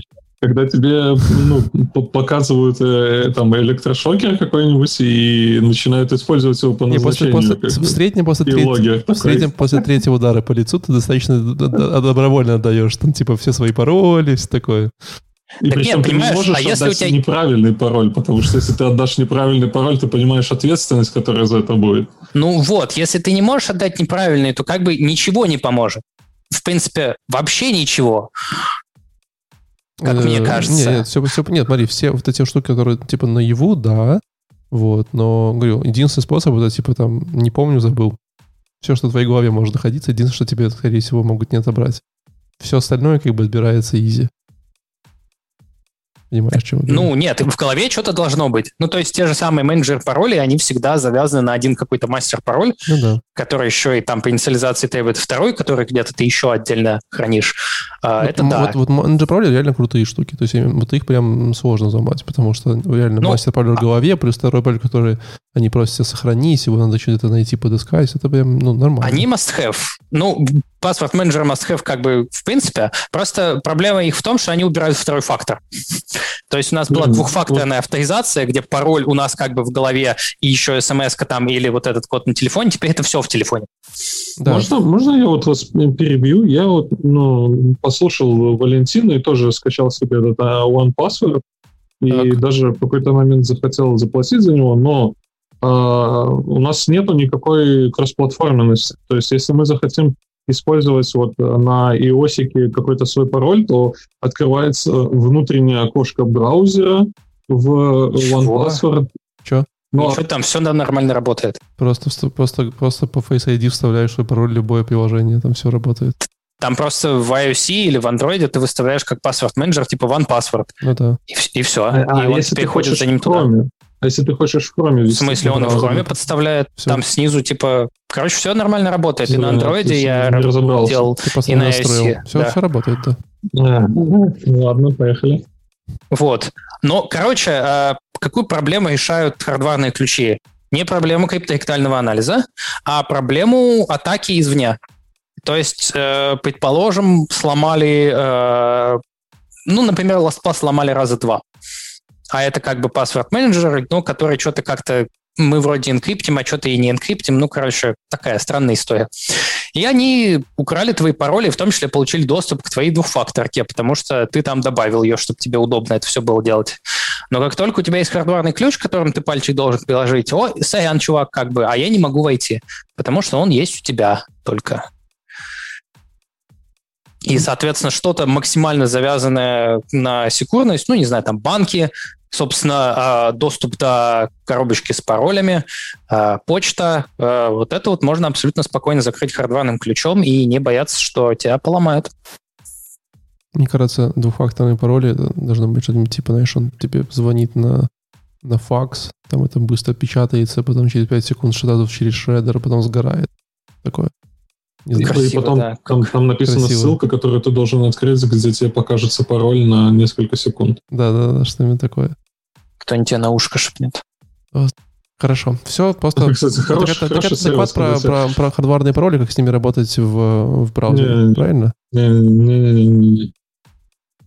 Ну, это в целом про ав- авторизацию. То есть вторая часть доклада а, парень э, реализовывает авто- авторизацию на фронтенде, на JavaScript. Я, кстати, тоже не совсем понял, за- зачем. Не, ну это типа авторизация, вот как раз настоящая двухфакторная. Ты на компе входишь в, в свой инстаграмчик, а на телефоне тыкаешь палец, ну или Face ID, или еще что-нибудь там у тебя есть, что ты можешь приложить к телефону, а, и авторизуешься на компе. То есть как бы телефон выступает твоим хардварным ключом, грубо говоря. По-моему, очень круто. Неплохо. Я предлагаю поехать дальше. Давай. Меня дальше очень, очень, очень хороший, очень быстрый доклад. Э, Ярослав Осипов. Не React- быстрый. Нет, в смысле Не быстрый. быстрый. Нет, давай, не перебивай, На пожалуйста. 2х? Я на двоих, кстати, его слушал. Ярослав Осипов, React, React Reconciler, как написать свой собственный рендерер. Он не быстрый в плане того, что эм, как бы, ну, его реально надо посмотреть внимательно, вдумчиво, э, с, чаи- там, с чаечком, коньячком, с чем угодно. Но в целом, как бы, про него достаточно сейчас мы быстро расскажем. Э, Дело в том, что Ярослав Осипов, он один из авторов вот этого вот React Figma плагина, который вы сегодня слышали. Это то, где вы можете брать свои компоненты с React и как-то импортировать их в Figma и там что-нибудь э, рисовать с ними. Вот. И вообще, на самом деле, э, наверное, очень вопрос интересный, который я себе почему-то не задавал, вот, но он достаточно очевиден, да. Вот у нас есть React, да, а еще есть React Native. Это как бы один и тот же React. Вот как это работает, почему React и React Native, они умеют там рендерить там, что-то на телефонах, что-то в браузере, да, а еще когда вы там в React, скорее всего, э, что-то пишете, то у вас еще есть React, э, React, а еще есть React DOM, да. Что такое React DOM? Для меня это, ну, типа, ну, React DOM, ну, как бы, ну, это, так- так по, по дефолту это просто, ну, React DOM, ну, типа, ну, что, ну, понятно. Оказывается, что нет, да, оказывается, что э, вся эта история, конечно, имеет какой-то смысл, и, собственно говоря, Ярослав Осиф очень сильно э, и подробно рассказывает о том, как вот React рендерит свои эм, э, свои, э, как React что-то рендерит, и как вообще вот у них разделен процесс рендеринга э, там и всего э, остального. Рендеринга и реконсалинга, как это правильно назвать? Да, Ну и консиляция, и реконсиляции, да. Вот. Вот. Эм, Очень прикольно. То есть я как бы, я на самом деле вот в этом плане очень в восторге от самой Смотри, ты- архитектуры реакта. Вы- Вам не кажется, что это прям, ну, хорошая архитектура? Ну, да. Ну, это вообще офигенно. То есть я когда посмотрел этот доклад, у меня просто э, появился третий глаз на лбу. Это просто бомбически. То, То есть ты чисто- реально... чисто в теории вы можете э, взять React, э, взять свою микроволновку, вот, и сделать какой-нибудь React э, LG микроволновка 7482 и сделать рендеринг на вашем дисплее на микроволновке и писать потом на React типа свои какие-то рендеринги на микроволновке. Вообще не Да проблема. ладно микроволновки, вы можете взять вот эту вот волшебную библиотеку и рендерить из React в 3D. Э, Эту, а, ну, React WebGL, Я скинул который- туда. React Safe Я видел, да. То есть они, они, э, через 3GS, да, рендерятся в э, WebGL контекст. Да-да-да, я тоже, очень классная штука, я прям тоже кайфовал, когда там демки прикольные. Причем Блин, вот буквально сейчас вот, э, да, из VD возникла задача у нас, мы будем делать VR-интерфейс. То есть можно будет, короче, у нас смотреть бродкаст и заодно как бы элементы интерфейса. Но по сути в Immersive VR-сессии у тебя доступен только WebGL контекст, никакого HTML там у тебя нет. Ну, Хотя можно всякие интересные вещи делать, типа рендерить HTML в текстуру, а затем эту текстуру выводить непосредственно на это, но как бы это никак не решает, например, проблему э, это, ну, как бы, грубо говоря, понимание того, что ты туда смотришь, что это один элемент, это другой элемент, рендер кликов и прочая фигня. Вот. Так можно взять вот это вот, и там есть еще дополнительная драй к ней штуковина, которая дает там тебе текст и всякие вот такие примитивы, которые умеют рендериться в WebGL на React, декларативно. Правильно я понимаю, что мы ждем React Unity и будем писать э, четвертую диабу сами? Э, не знаю, только если это в WebAssembly скомпилируется. Зачем можем просто сразу на JavaScript? А, медленно. Мне Медленно, больше медленно, всего- медленно. Медленно. Ты видел, что вы выпустили сегодня двухнанометровый процессор? Теперь просто, просто процессор помощнее возьмем, все будет хорошо. Знаешь, что бы я сказал, у кого двухнанометровый? Ну ладно. В, холодной ну, воде? Да. На, на Holy.js сразу же после этого доклада шел доклад э, парня, который э, применял этот реконсайлер для того, чтобы срендерить музыку.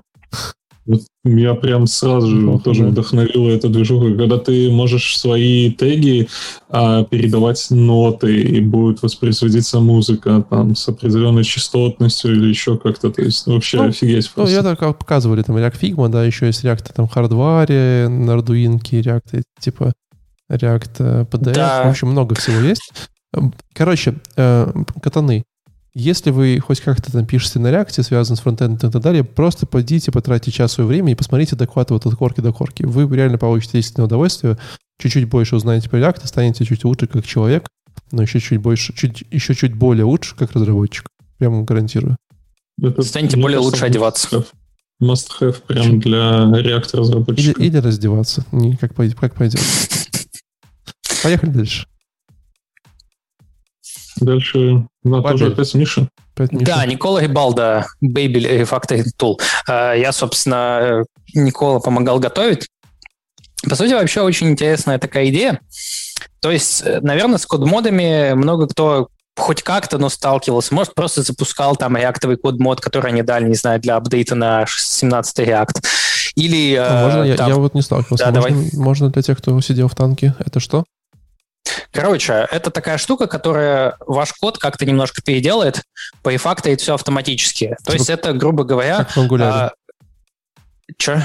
Ну, в Angular это первый раз видел. Ну, типа... Возможно, скорее uh-huh. всего, там для апдейта, типа на новую версию. Uh-huh. То есть, по сути, это следующий шаг от использования регулярок find and replace. Вот когда у вас, э, типа, обычные рефакторинги не помогают, но нужно какие-то вещи взять и в какие-то вещи переделать, и на регулярках это сделать нормально невозможно, то, по сути, мы можем использовать код-мод. Код-мод — это обычно что? Пишем некоторый плагинчик, который, в который ST приходит, ты это ST как-то переделываешь. Что вообще такое ST? Это синтаксическое дерево абстрактное.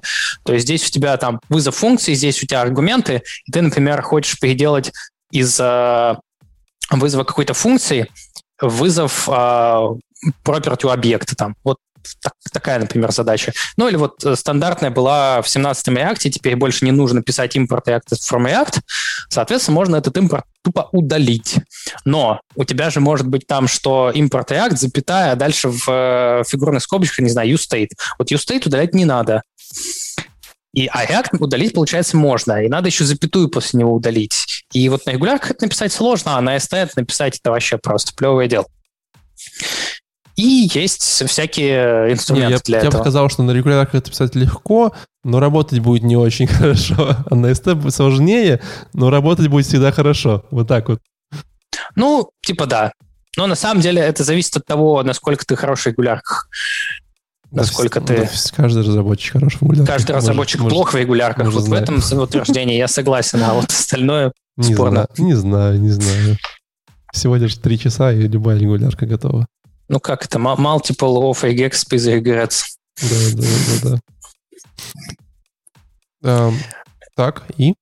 Вот. Но есть всякие инструменты, например, у Facebook есть JS CodeShift, по-моему, по-моему, у Facebook, который позволяет это делать. Он как раз дает тебе там AST-шечку, а потом прогоняет это через Acast. Acast — это такой форматинг-тул, который пытается сохранить оригинальное форматирование. В чем проблема? Потому что э, в AST оно абстрактное синтаксическое дерево, там нет уже никаких э, пробелов, табов, э, комментов даже может не быть.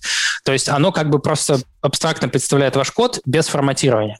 А, соответственно, вы, наверное, хотите, чтобы оно отформатировалось примерно как-то, как у вас принято. Э, вот э, Recast данную проблему решает, но, в принципе, если, например, у вас Painter, то можно там Painter вместо этого использовать. Если у вас еще какой-нибудь там ESLint, можно ESLint прогнаться. Вот. А, но а, у них, соответственно, у этих тулов некоторые есть свои недостатки, свои особенности. И Никола, как он один из главных мейнтейнеров Бабеля вообще, а, он подумал, типа, а что бы Бабель для этого не взять? И взял. И э, фактически в докладе он рассказывает о том, как э, написать э, код-мод для React, который обновит классовые компоненты на хуки. Mm. вот. И он постепенно вот как бы все вот так вот это нелегко, да, это не, не простая задача. Но Бабель как бы дает максимальную гибкость, много очень всяких хелперов. То есть с помощью Бабеля генерить э, другое ST на самом деле просто. Причем местами даже сильно проще, чем регулярки, потому что там есть такая штука, типа темплейт, ты, грубо говоря, код пишешь, и там в нужное место placeholder представляешь, как будто вот на шаблонах HTML, только ты код пишешь. Тебе не надо думать о том, что это там function, assignment, какая-то вот эта вот фигня, ты просто пишешь. На регулярочках э, будет страшно.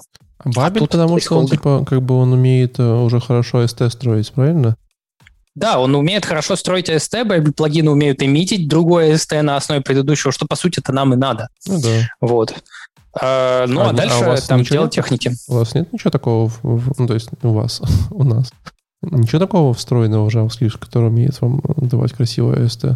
Нет, ну то есть, э, то есть как бы по сути это это все про DevTools, Нет, ну то есть как, Babel использует, по-моему, внутри себя парсер, который называется ES3, если мне память не изменяет. А, может, там другой какой-то парсер. Как бы это вот конкретно штука, которая берет, читает текст и из его преобразует как бы в EST. Дальше Babel плагины его как-то меняют, а дальше начинает работать с Babel генератор, по-моему, так пакет называется, который непосредственно умеет, например, печатать этот код. А, ну, то есть надо же output текстовый какой-то получить в конце концов. Mm. Интересно, что просто из коробки ничего нет. Я думал, что как бы обычно в языках программирования типа такие штуки бывают. Mm, нет, не обязательно. Нет, по сути, у тебя ну, есть... По сути говоря, это часть это очень хорошая история в коробке. Ну, как, есть Lisp. Э, в котором фактически любая функция вот как бы может работать своим собственным AST и чего угодно дальше с ним делать. Вот он весь на этой идее построен. Да, да, ну Но большинство... говоря, в каком-нибудь там условном питоне и там более незнакомом Ruby там тоже такая штука есть и коробки. Ну, Babel это еще инфраструктура для для непосредственно плагинов, то есть не только для того, чтобы попасть, а для того, чтобы что-то заиметить. Э, просто часто бывает так, что парсер там языка э, предоставляется непосредственно создателями языка. Возможно, в качестве отдельного пакета просто это используется. В JavaScript у нас ничего своего нет встроенного. Грустно, все, да. все, все самописное, как бы все свое, наоборот даже. Не знаю, но JavaScript фатик, к сожалению, угу. все больше и больше. Хорошо. Я э, прям расстроился. Почему? Не переживай. Фатик. Не переживай. Хорошо. Ну, вон там как бы появляются уже всякие вот эти вот тулы типа Roam, которые хотят это решить. Появляются инструменты, которые делают все быстро, что лично для меня это прям вообще глоток свежего воздуха. Я по поискал в Бабеле по слову типа tree, типа дерево, и нашел 29, э, 29 чего-то, но, но непонятно что, откуда взялось. По тестов. Есть Babel парсер пакет. А, Парсер. Так. А есть EST и Мне кажется, он все-таки EST использует внутри как парсер. Babel парсер непосредственно оборачивает это все дело. парсер. Нет, ESLint парсер там отдельный. Но, скорее всего, мне кажется, они все под капотом EST используют, если я не ошибаюсь. Ну, я хотел проверить, и не могу пока проверить. Пытаюсь найти. iCorn. Это ну, что? Хорошо. Ну, а нет, на Бабель основан на, на Акорне, короче, на желуде. Ладно, не суть. Хорошо. Э, все, дальше бежим. Угу. Алексей. Да, следующий, ну, прям не добавить этот доклад и не рассказать про него прям было бы грустно. Виталий Фридман, воркшоп «Новые приключения во фронтенде», версия 2021 а, прям, мне кажется, must-have для фронтендера современного. Сразу же, как только попадаете на доклад, у вас а, появляется ссылочка на документацию по этому докладу, где вы можете потыкать по всевозможным ссылкам и прочему. И в целом Виталий рассказывает, ну, первая часть, она такая, на самом деле, вода водой, как на мой взгляд, то есть э, рассказываются э, какие-то основные штуки по по фронтенду, что мы там все разрастаемся, новые технологии, бла-бла-бла. А вот уже вторая часть, где он рассказывает реально про то, как э, вот этот white, white, white, как мы эти штуки называем, white, vitals, Web Vitals? Vitals да, да, да. Web Vitals рассказывает о том, как можно дебашить в консоли браузера красиво. А я здесь, наверное, упомяну только одну штуку, которую я уже использовал. Это то, что вы можете ваш э, код сохранить э, в уже, ну, то есть сейчас эта штука есть в Chrome, вы можете ваш код сохранять в песочницу в Chrome. Я не помню, как это называется, по-моему, песочница и вы можете его а, преобразовывать. То есть вы можете дописать какую-то дополнительную функцию, вы можете поправить, поправить индекс HTML, и при загрузке вашей страницы в следующий раз будет браться именно этот индекс HTML с именно этим вашим кодом, и вы можете таким образом тестировать э, всякие гипотезы, смотреть в браузере короче, прям кодить в браузере, это прикольно. То есть я попробовал, мне очень понравилось. Кейсов пока живых, где бы я мог это использовать в продакшене, у меня нету. Мне показалось, это, знаешь, единственное, типа, не знаю, поменять какой-нибудь, э, знаешь, просто полностью поменять сайт один там на на Pornhub показываешь, что ты хакнул Google, вот и тебе Pornhub открывается. Не, не, единственный смотри, сценарий. Нет, сценарий, смотри, какой сценарий. Мы, допустим, мы запускаем Lighthouse. Ну, Нет, наоборот, наоборот своим э, детям поменять порнхаб, типа, на какой-нибудь там, не знаю, yeah. на курсеру, типа, они все время отходят такие, блин, опять батя накосячил. а? Ну, смотри про, про кейс. Э, единственное, что он не сработал, но было бы прикольно, если бы работал. То есть мы запускаем Lighthouse, смотрим в Lighthouse, какие у нас проблемы бывают, и, допустим, вот э, в своем коде я нашел проблему, что у меня фонты загружаются там целиком и начинают там блинковать, там, я не помню, слишком много весит этот шрифт или еще что-то. Мы идем в индекс HTML, правим э, тег link, добавляем там какие-то атрибуты, перезагружаем страницу, перезагружаем Lighthouse, и мы видим результат.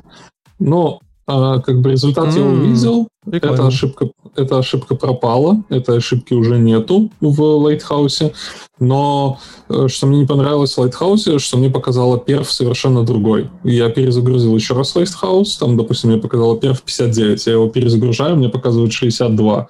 Я просто перезагружаю, ничего не меняю, мне показывает 58. То есть, а, ну это Lighthouse э, нормально, там как раз на раз не приходится. Ну да, то есть вот в этом проблема. А то, что реально ты можешь прям э, взять на живую, поправить какие-то проблемы лайтхауса и посмотреть, как это работает прям вот вживую. Не, не, то есть, допустим, у тебя этот тег-линк э, формируется там э, в зависимости от там 20 ифов, и ты не хочешь э, эти ифы править, ты хочешь посмотреть реально, как, как оно работает. И ты заходишь, ну, правишь это все, сохраняешь песочницы и понеслась как бы. Ну, кейс, кейсы есть, но это прям реально, когда ты начинаешь уже перформансом заниматься. Ну, хорошая штука, хорошая, мне нравится. Ну, да, да. советую посмотреть обе части. Обе части интересные, и обе части тоже, на мой взгляд, must-have. Мне кажется, что э, доклада Виталика, ты когда ты типа не читал весь год, как я, э, этот как его Smashing Conf, и просто типа пойти почитать за год, что было. Да, Кратко, да, да, примерно так. Пропустил, опять пропустил весь год на смешинге, типа на, на магазине. Просто сейчас пойду посмотрю Виталика. Он все расскажет кратко и, и на пальцах. Ну еще да, же это... шоу крутое. Ну и шоу крутое всегда очень хорошо, да. Он, наверное, как обычно, взял еще там, да, типа, сайт конференции и полностью разобрал, да? Угадал я? Конфетки ну, дал через экран. Конфеты что Да-да. А прикинь, реально, да, ты угадал, типа, если такой пук просто сваливается из окна, такая вылетает конфета. Да, бить лицо по TCP-IP.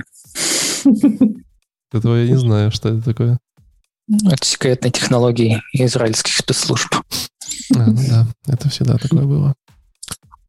А, Давайте два доклада осталось. Может, один? Не, давай, там быстро, второй быстро будет. Давай ты, давай ты сразу второй, а потом Миша закончит и все. Можем? Ну, давай, как скажешь. Еще был, получается, воркшоп от Ивана Попелышев. Попелышев. Попелышев, да. Сборка мелкого как движка. Как он, связан с, как он связан с Пельшем, мне интересно просто. Никто не спрашивал. Никак вообще. Короче, сборка мелкого движка для 2D игр на JavaScript. А э, для геймдева доклад был скучный, что... Ой, это не доклад, это воркшоп. Был скучный, да нельзя. Ну, потому что когда ты в геймдеве, ты уже примерно все, все это знаешь. Но для человека, который не знаком с геймдевом, посмотреть на вот эти всякие, как, как делается геймлуп, а, как э, там делаются какие-то рендеры, это прикольно. Я бы не смотрел на его доклад, ну, он о пиаре с точки зрения, о, смотрите, как мы сейчас э, сделаем архитектуру для нашей 2D-игры. Вот, честно, по архитектуре у меня есть вопросы, но если вы никогда не использовали Pixie, если вы никогда не смотрели, как делать игры, вам сюда. Это реально вот посмотреть воркшоп этот, сесть, открыть Pixie и начинать э, девелопить свои игры. А Pixie вот, это, это что такое? Старт. Pixie библиотечка, которая позволяет себе создавать там сцены, позволяет себе... У нее уже под капотом Game Loop есть, э, который позволяет себе э, рендерить все это в Game Loop. А, ну, то есть куча всяких инструментариев для э, того, чтобы твоя игра была лучше. Request Animation Frame, Game, game? А я не знаю, в чем Pixie под капотом. Я думаю, Request как... Animation Frame. Ну, вообще можно, да. Вообще, да, типа это он. Не, слушай, ты же можешь на интервалах сделать, почему нет? Не-не, там, там ты же видел эти доклады про интервалы, там какая-то беда. Там типа ни- никогда не знаешь, когда он выйдет. Нет, я свой первый геймлуп писал на интервалах. А, Ничего не знаю. Чего, ничего не знал, писал на Все, интервале. не, вру. Я, я обманщик, короче. Я на Request Animation Frame писал первый. Ну ладно. Ваня еще просто очень крутой чувак э, с точки зрения того, что он много об об этом знает, и вообще они там вообще переносили флеш, э, они фактически портировали флеш-игру в HTML автоматическим образом. Что они там только не сделали, они, э, короче, они от факта или типскриптовую базу разделив э, вот эти огромные их файлы, но, к сожалению, PR не приняли, потому что оказалось, что так медленней. Потому что, короче, на эквайрах там сжирается время, они там делали свои брендированные типы, потому что в ActionScript есть интеджер, э, короче, и нам, и, ну, и флоты, соответственно, в JavaScript нету. Это непосредственно не относится к э, вот этому, но это был прошлый его доклад. А нет, не был прошлый его доклад. Ну, короче, он крутой. А еще, Ну- а еще очень ответственный, потому что он в костюме, явно видно, что человек ответственно подошел к делу. Ну, зато мы еще проводили это, короче, свою игру по фронтенду. Так. Так, он пришел в жилетке, как Вассерман. А, И выиграл. Не помню, там примерно все скорее проиграли, чем выиграли, но Да, кстати, игра фановая была. Мне понравилась такой вид отдыха. Окей, хорошо. Ну да, выглядит интересно, если вам интересны игры. Там только почему-то какой-то странный. Слушай, Тут не, не интересные игры, если вы хотите попробовать. Ну, потому что, не знаю, я бы в продакшн Pixie не потянул, э, а писал бы на чистом JavaScript. Ну, мы будем терять на перфе везде просто. Если мы втаскиваем React, мы теряем на перфе. Если мы втаскиваем э, Pixie, мы, мы теряем на перфе. Мне очень, нрав- мне очень почему-то, вот я уже не в первом докладе изучаю э, Александра Каратаева, да, был такой у вас ор- организатор. Э, да, вот, и почему он все время на улице и в шапке? Не очень понятно. он, так он в Турции был в это время. В шапке на улице. Так Ну, там катался. холодно, в горах-то особенно. Да. На улице почему? Не успел Ну. добежать до места, как я сегодня. Не, он, он, он входил и выходил постоянно. Там еще Wi-Fi э, ловил, по-моему, А. вот конкретно только вот в этом месте, где... Там, там типа веранда была такая, ну, как полуоткрытая, грубо говоря, где, где кушать. Э, Естественно, никто не кушал, и вообще мало людей было, но вот там Wi-Fi зато ловил. Это было- Холодно, Это реально смешно, знаешь, там, типа, а а сейчас, шапка ну, еще клевая. Шапка классная, да. Просто, знаешь, прикольно, когда, знаешь, какая-нибудь суперконференция, там много людей, все смотрят, да. И чувак где-нибудь просто, знаешь, на лыжах такой, типа, ребят, сейчас спущусь с горы, там, ну, сейчас надо сказать, просто такой супер стримит по ходу движения. Именно, именно вот это ко мне пришло, когда я смотрел, я думал, что он вот прям съехал сейчас со склона, остановился Да-да-да. где-то на там меж- меж- между горками, между склонами, остановился в кафешке, забежал и начинает стримить. Очень, очень дорогие скипасы, вы не понимаете, очень дорогие. Не могу, нельзя пропустить. Я иногда дейлики проводил, короче, во время бега.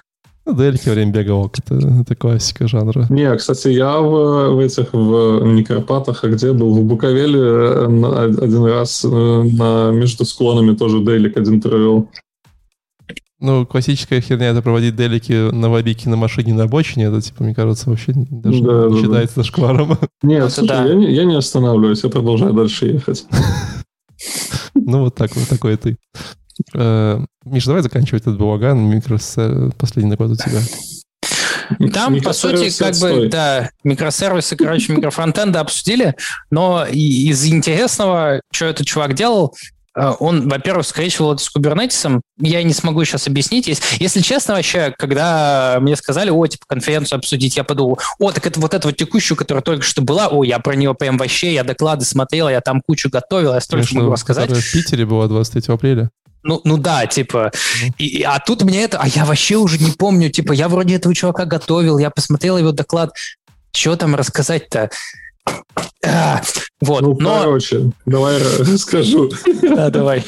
чувак э, э, ну, прошел весь путь э, разработки своей игры. То есть он начал разрабатывать игру там на HTML на каком-то. Просто написал HTML и понял в определенный момент, что э, у него куча кода там где-то переиспользуется, то есть он пишет постоянно одни и те же стили, и ему это все нужно как-то выносить. И вот он начинает развивать свой проект. Он там начинает э, подключать там код какой-то выносить в библиотеки, еще что-то там делать, ну, образно говоря. И вот он подошел к тому моменту, когда он свой код там частями начинает загружать в Kubernetes уже. И дальше микрофронтенд. Про микрофронтенд он на самом деле очень мало рассказал, как бы, но это опять-таки тот кейс, вот, который мы уже обсуждали миллион раз, что они позволяют себе подключать и какие-то свои модули в зависимости от того, там, если это надо, надо ли тебе это переписывать какие-то... Ну, то есть, если ты там написал э, какую-то часть там на чистом JavaScript и хочешь э, какую-то часть написать на React, то, ну, you are welcome. Ну, это, конечно, посложнее будет. Ну да, можно. А, из интересного, вот что я для себя лично отметил. Во-первых, он делал микрофронтенды на нативных импортах, поддерживаемых в браузере. И при этом еще прикручивал полифил для ES Import Maps. Кстати, на этом, по сути, и э, Model Federation тоже как бы на этой идее основывается. То есть микрофронтенды, фу, ES-модули, типа, они отлично работают уже в браузерах современных для ваших файлов, но для зависимостей, которые вы хотите сделать импорт React from React, э, вот там, там проблемы. Вот для этого ES Import Maps там есть спека. И, а почему там проблемы? Ну, потому что браузеры не умеют пока понимать абсолютно импорты, типа, откуда их взять. А тут mm. ты, ты мапишь вот этот вот React, абсолютно импорт, на реально какую-то ссылку, и браузер теперь начинает понимать, что с этим делать. Там же у вас был доклад про, ES, э, про JS модули, по-моему, что это сейчас находится в пропозале, и ты в ближайшем будущем сможешь э, вот этими линками а, забирать какие-то модули уже да-да-да, Дэниел Эйгенберга, Little Dan, по-моему, у него ник на гитхабе. Это один из крупнейших вообще людей в C39. То есть по стандартам он вообще огромное количество работы сделал и уже делает.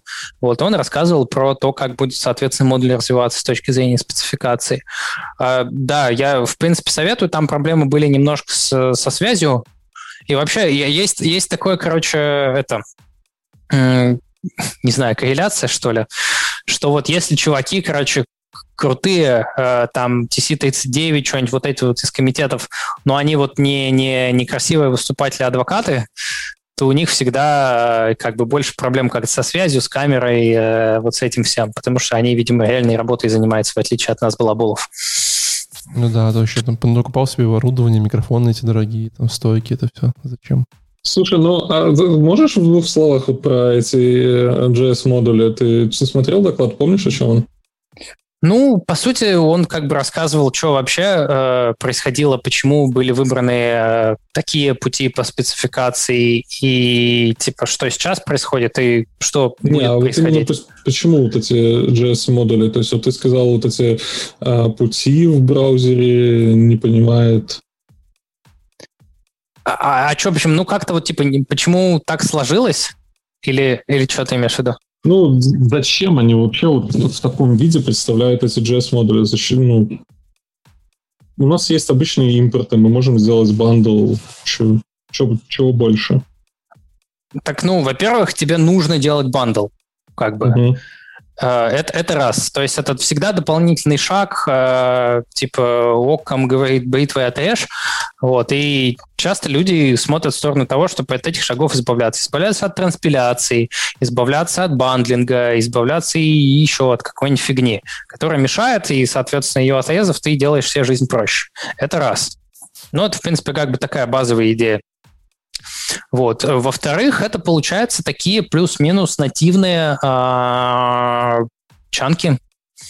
То есть э, бандл как бы сделали отлично, а потом оказалось, что бандл слишком большой, надо его на куски резать. Так, теперь начали на куски резать. Тут все режется нативно. И, соответственно, если к этому всему действительно еще подключить э, там HTTP 2, чтобы не было там проблем кучи коннектов и одновременных скачиваний, и при этом браузер это все пооптимизирует, потому что, кажется, там типа года два назад с, э, этот один из главных мейнтейнеров Ипака, забыл, не Тобиас Копперс, как-то по-другому чувака звали. А, Шон Ларкин. Он писал, что, к сожалению, пока все еще нативные модули медленнее, чем бандлинг, поэтому как бы делите начанки, чуваки. Но мы ждем, когда это будет быстрее. Я думаю, это вопрос как бы времени оптимизации. И у нас будут вот такие вот нативные модули. В чем еще очень крутой поинт, как мне кажется, это запускать это все в деф-режиме. Чтобы вообще ничего не надо было транспилить, ну, практически, может быть, там в TypeScript какие-нибудь типы вырезать, и все и тебя мгновенно идет фидбэк в, в браузер. Блин, ну прикольно. Вот я просто посмотрел доклад и немножко по-другому его понял. Вот ты сейчас раскрыл такие поинты интересные. То есть я-то думал, что там типа решается вопрос там кэширования всего этого. Там, ну и этого что? тоже. Просто, mm-hmm. ну, грубо говоря, вопрос кэширования, э, он, он, он, он тоже стоит, и он, в принципе, как-то решается там чанками, не чанками. Сейчас модно кабол. Ну да, JavaScript транспилить, потом JavaScript в WebAssembly. Ну вот э, насчет вот этого э, типа мгновенного фидбэка, это просто тоже вот у Вани Затравкина было. Он в итоге в конце концов научился на лету обновлять части своего приложения. То есть микрофронтенд, короче, заслать новый код и прям на живую обновить. Ход свап такой. Hot reload? Прям, ну, как бы да, ход reload, только на ну, продакшене. На продакшене? На продакшене. Я не уверен, опасненько. Ну, нет, тестировать-то надо как бы. Ты же на продакшн в любом случае как-то выкатываешь.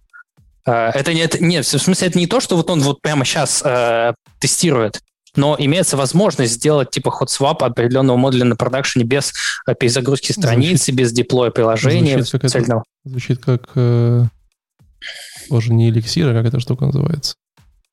Метеор. Не ну, знаю. Никакой метеор, о чем ты. Как, как этот э, Sony Ericsson язык программирования, давайте. Давайте, вы сможете. Ну, кто-нибудь. Haskell. Ай, скажу. На, на чем эликсир основан, в смысле Erlang? Erlang, да, Erlang. А. Вот. Что, подбиваем деньги, все, заканчиваем. Ну, слушай, а вот эта апрельская конференция, она такая же сочная, как и вот эта?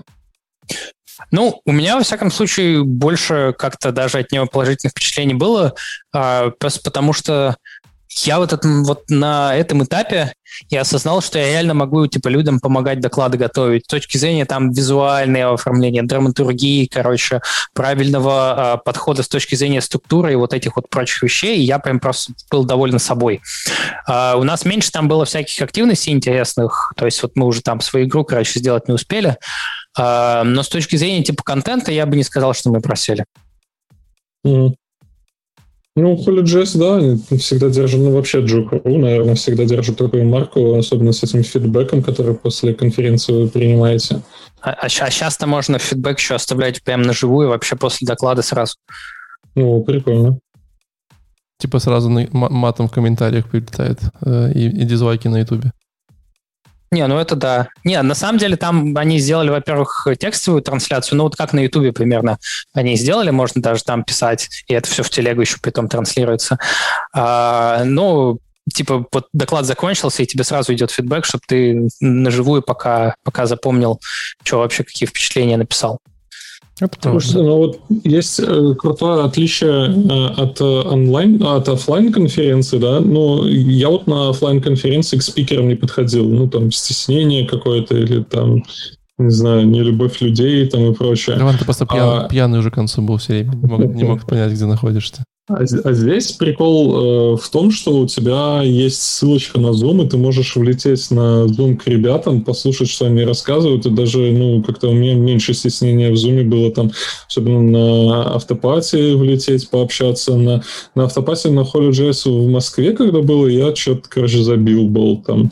Или а, когда HolyJS в Москве были, там были сессии с ребятами, можно было ворваться, ребята сидели там в пятером, в десятером и обсуждали, я помню, стейт, стейт машины, и там вот чувак, который Mobex разработал, он там сидел и была какая-то дискуссия, можно было послушать. Ну, интересно, но вот в этих Zoom мне как-то даже поприкольнее. То есть мне было меньше границ, чтобы поучаствовать в этом. Мне понравилось. Ну да, но, к сожалению, просто у нас пока с точки зрения психологии это все не выстраивается. То есть, короче, за вот этими говорящими головами наблюдать это не то же самое для нас, что вживую с людьми пообщаться. Ну, в среднем люди в зуме более зажатые, чем, чем люди, которые хотя бы могут Ну да, подойти, но они еще часто не идут да, туда. Не или... идут, и, и как бы, и, знаешь, двое человек говорить тяжело, трое говорить, перебивать практически нереально. В общем, тяжковато. Как, как тоже ведущий некоторых онлайн-конференций, э, скажу. Ну, хотя вот сейчас вот с latency по порешали, вот мы сейчас в Zoom общаемся и, и как бы, ну, редко перебиваем на самом деле друг друга. Я помню, как Ну, это- только мы... это- Но, опыт. но мы тут просто уже очень много э, тренировались э, аккуратно только перебивать. Э, Это надо учиться. Да просто опыт, типа, чем больше ты общаешься по зону, тем больше у тебя ты понимаешь, где пауза, когда влезть. Да, Леш, ты говоришь, что ты говоришь? Что... Да, да, да. Плохо слышно, что с коннекшеном? Да, да. А меня слышно нормально? Нормально, что, что, что, что не происходит?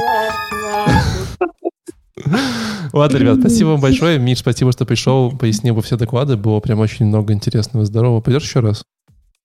А то, давайте, мне понравилось. Класс. Да, Класс, договорились. Э, Ребят, спасибо, что были с нами, слушали, смотрели. Заходите еще. Э, Вы там на майских праздниках, но мы-то тут упорно работаем, чтобы вы дальше получали свое любимое шоу и э, все свои любимые обзоры. И на этом пока-пока. Да, всем пока, ребят. До скорых встреч. Ай, блин, ну грустная песня.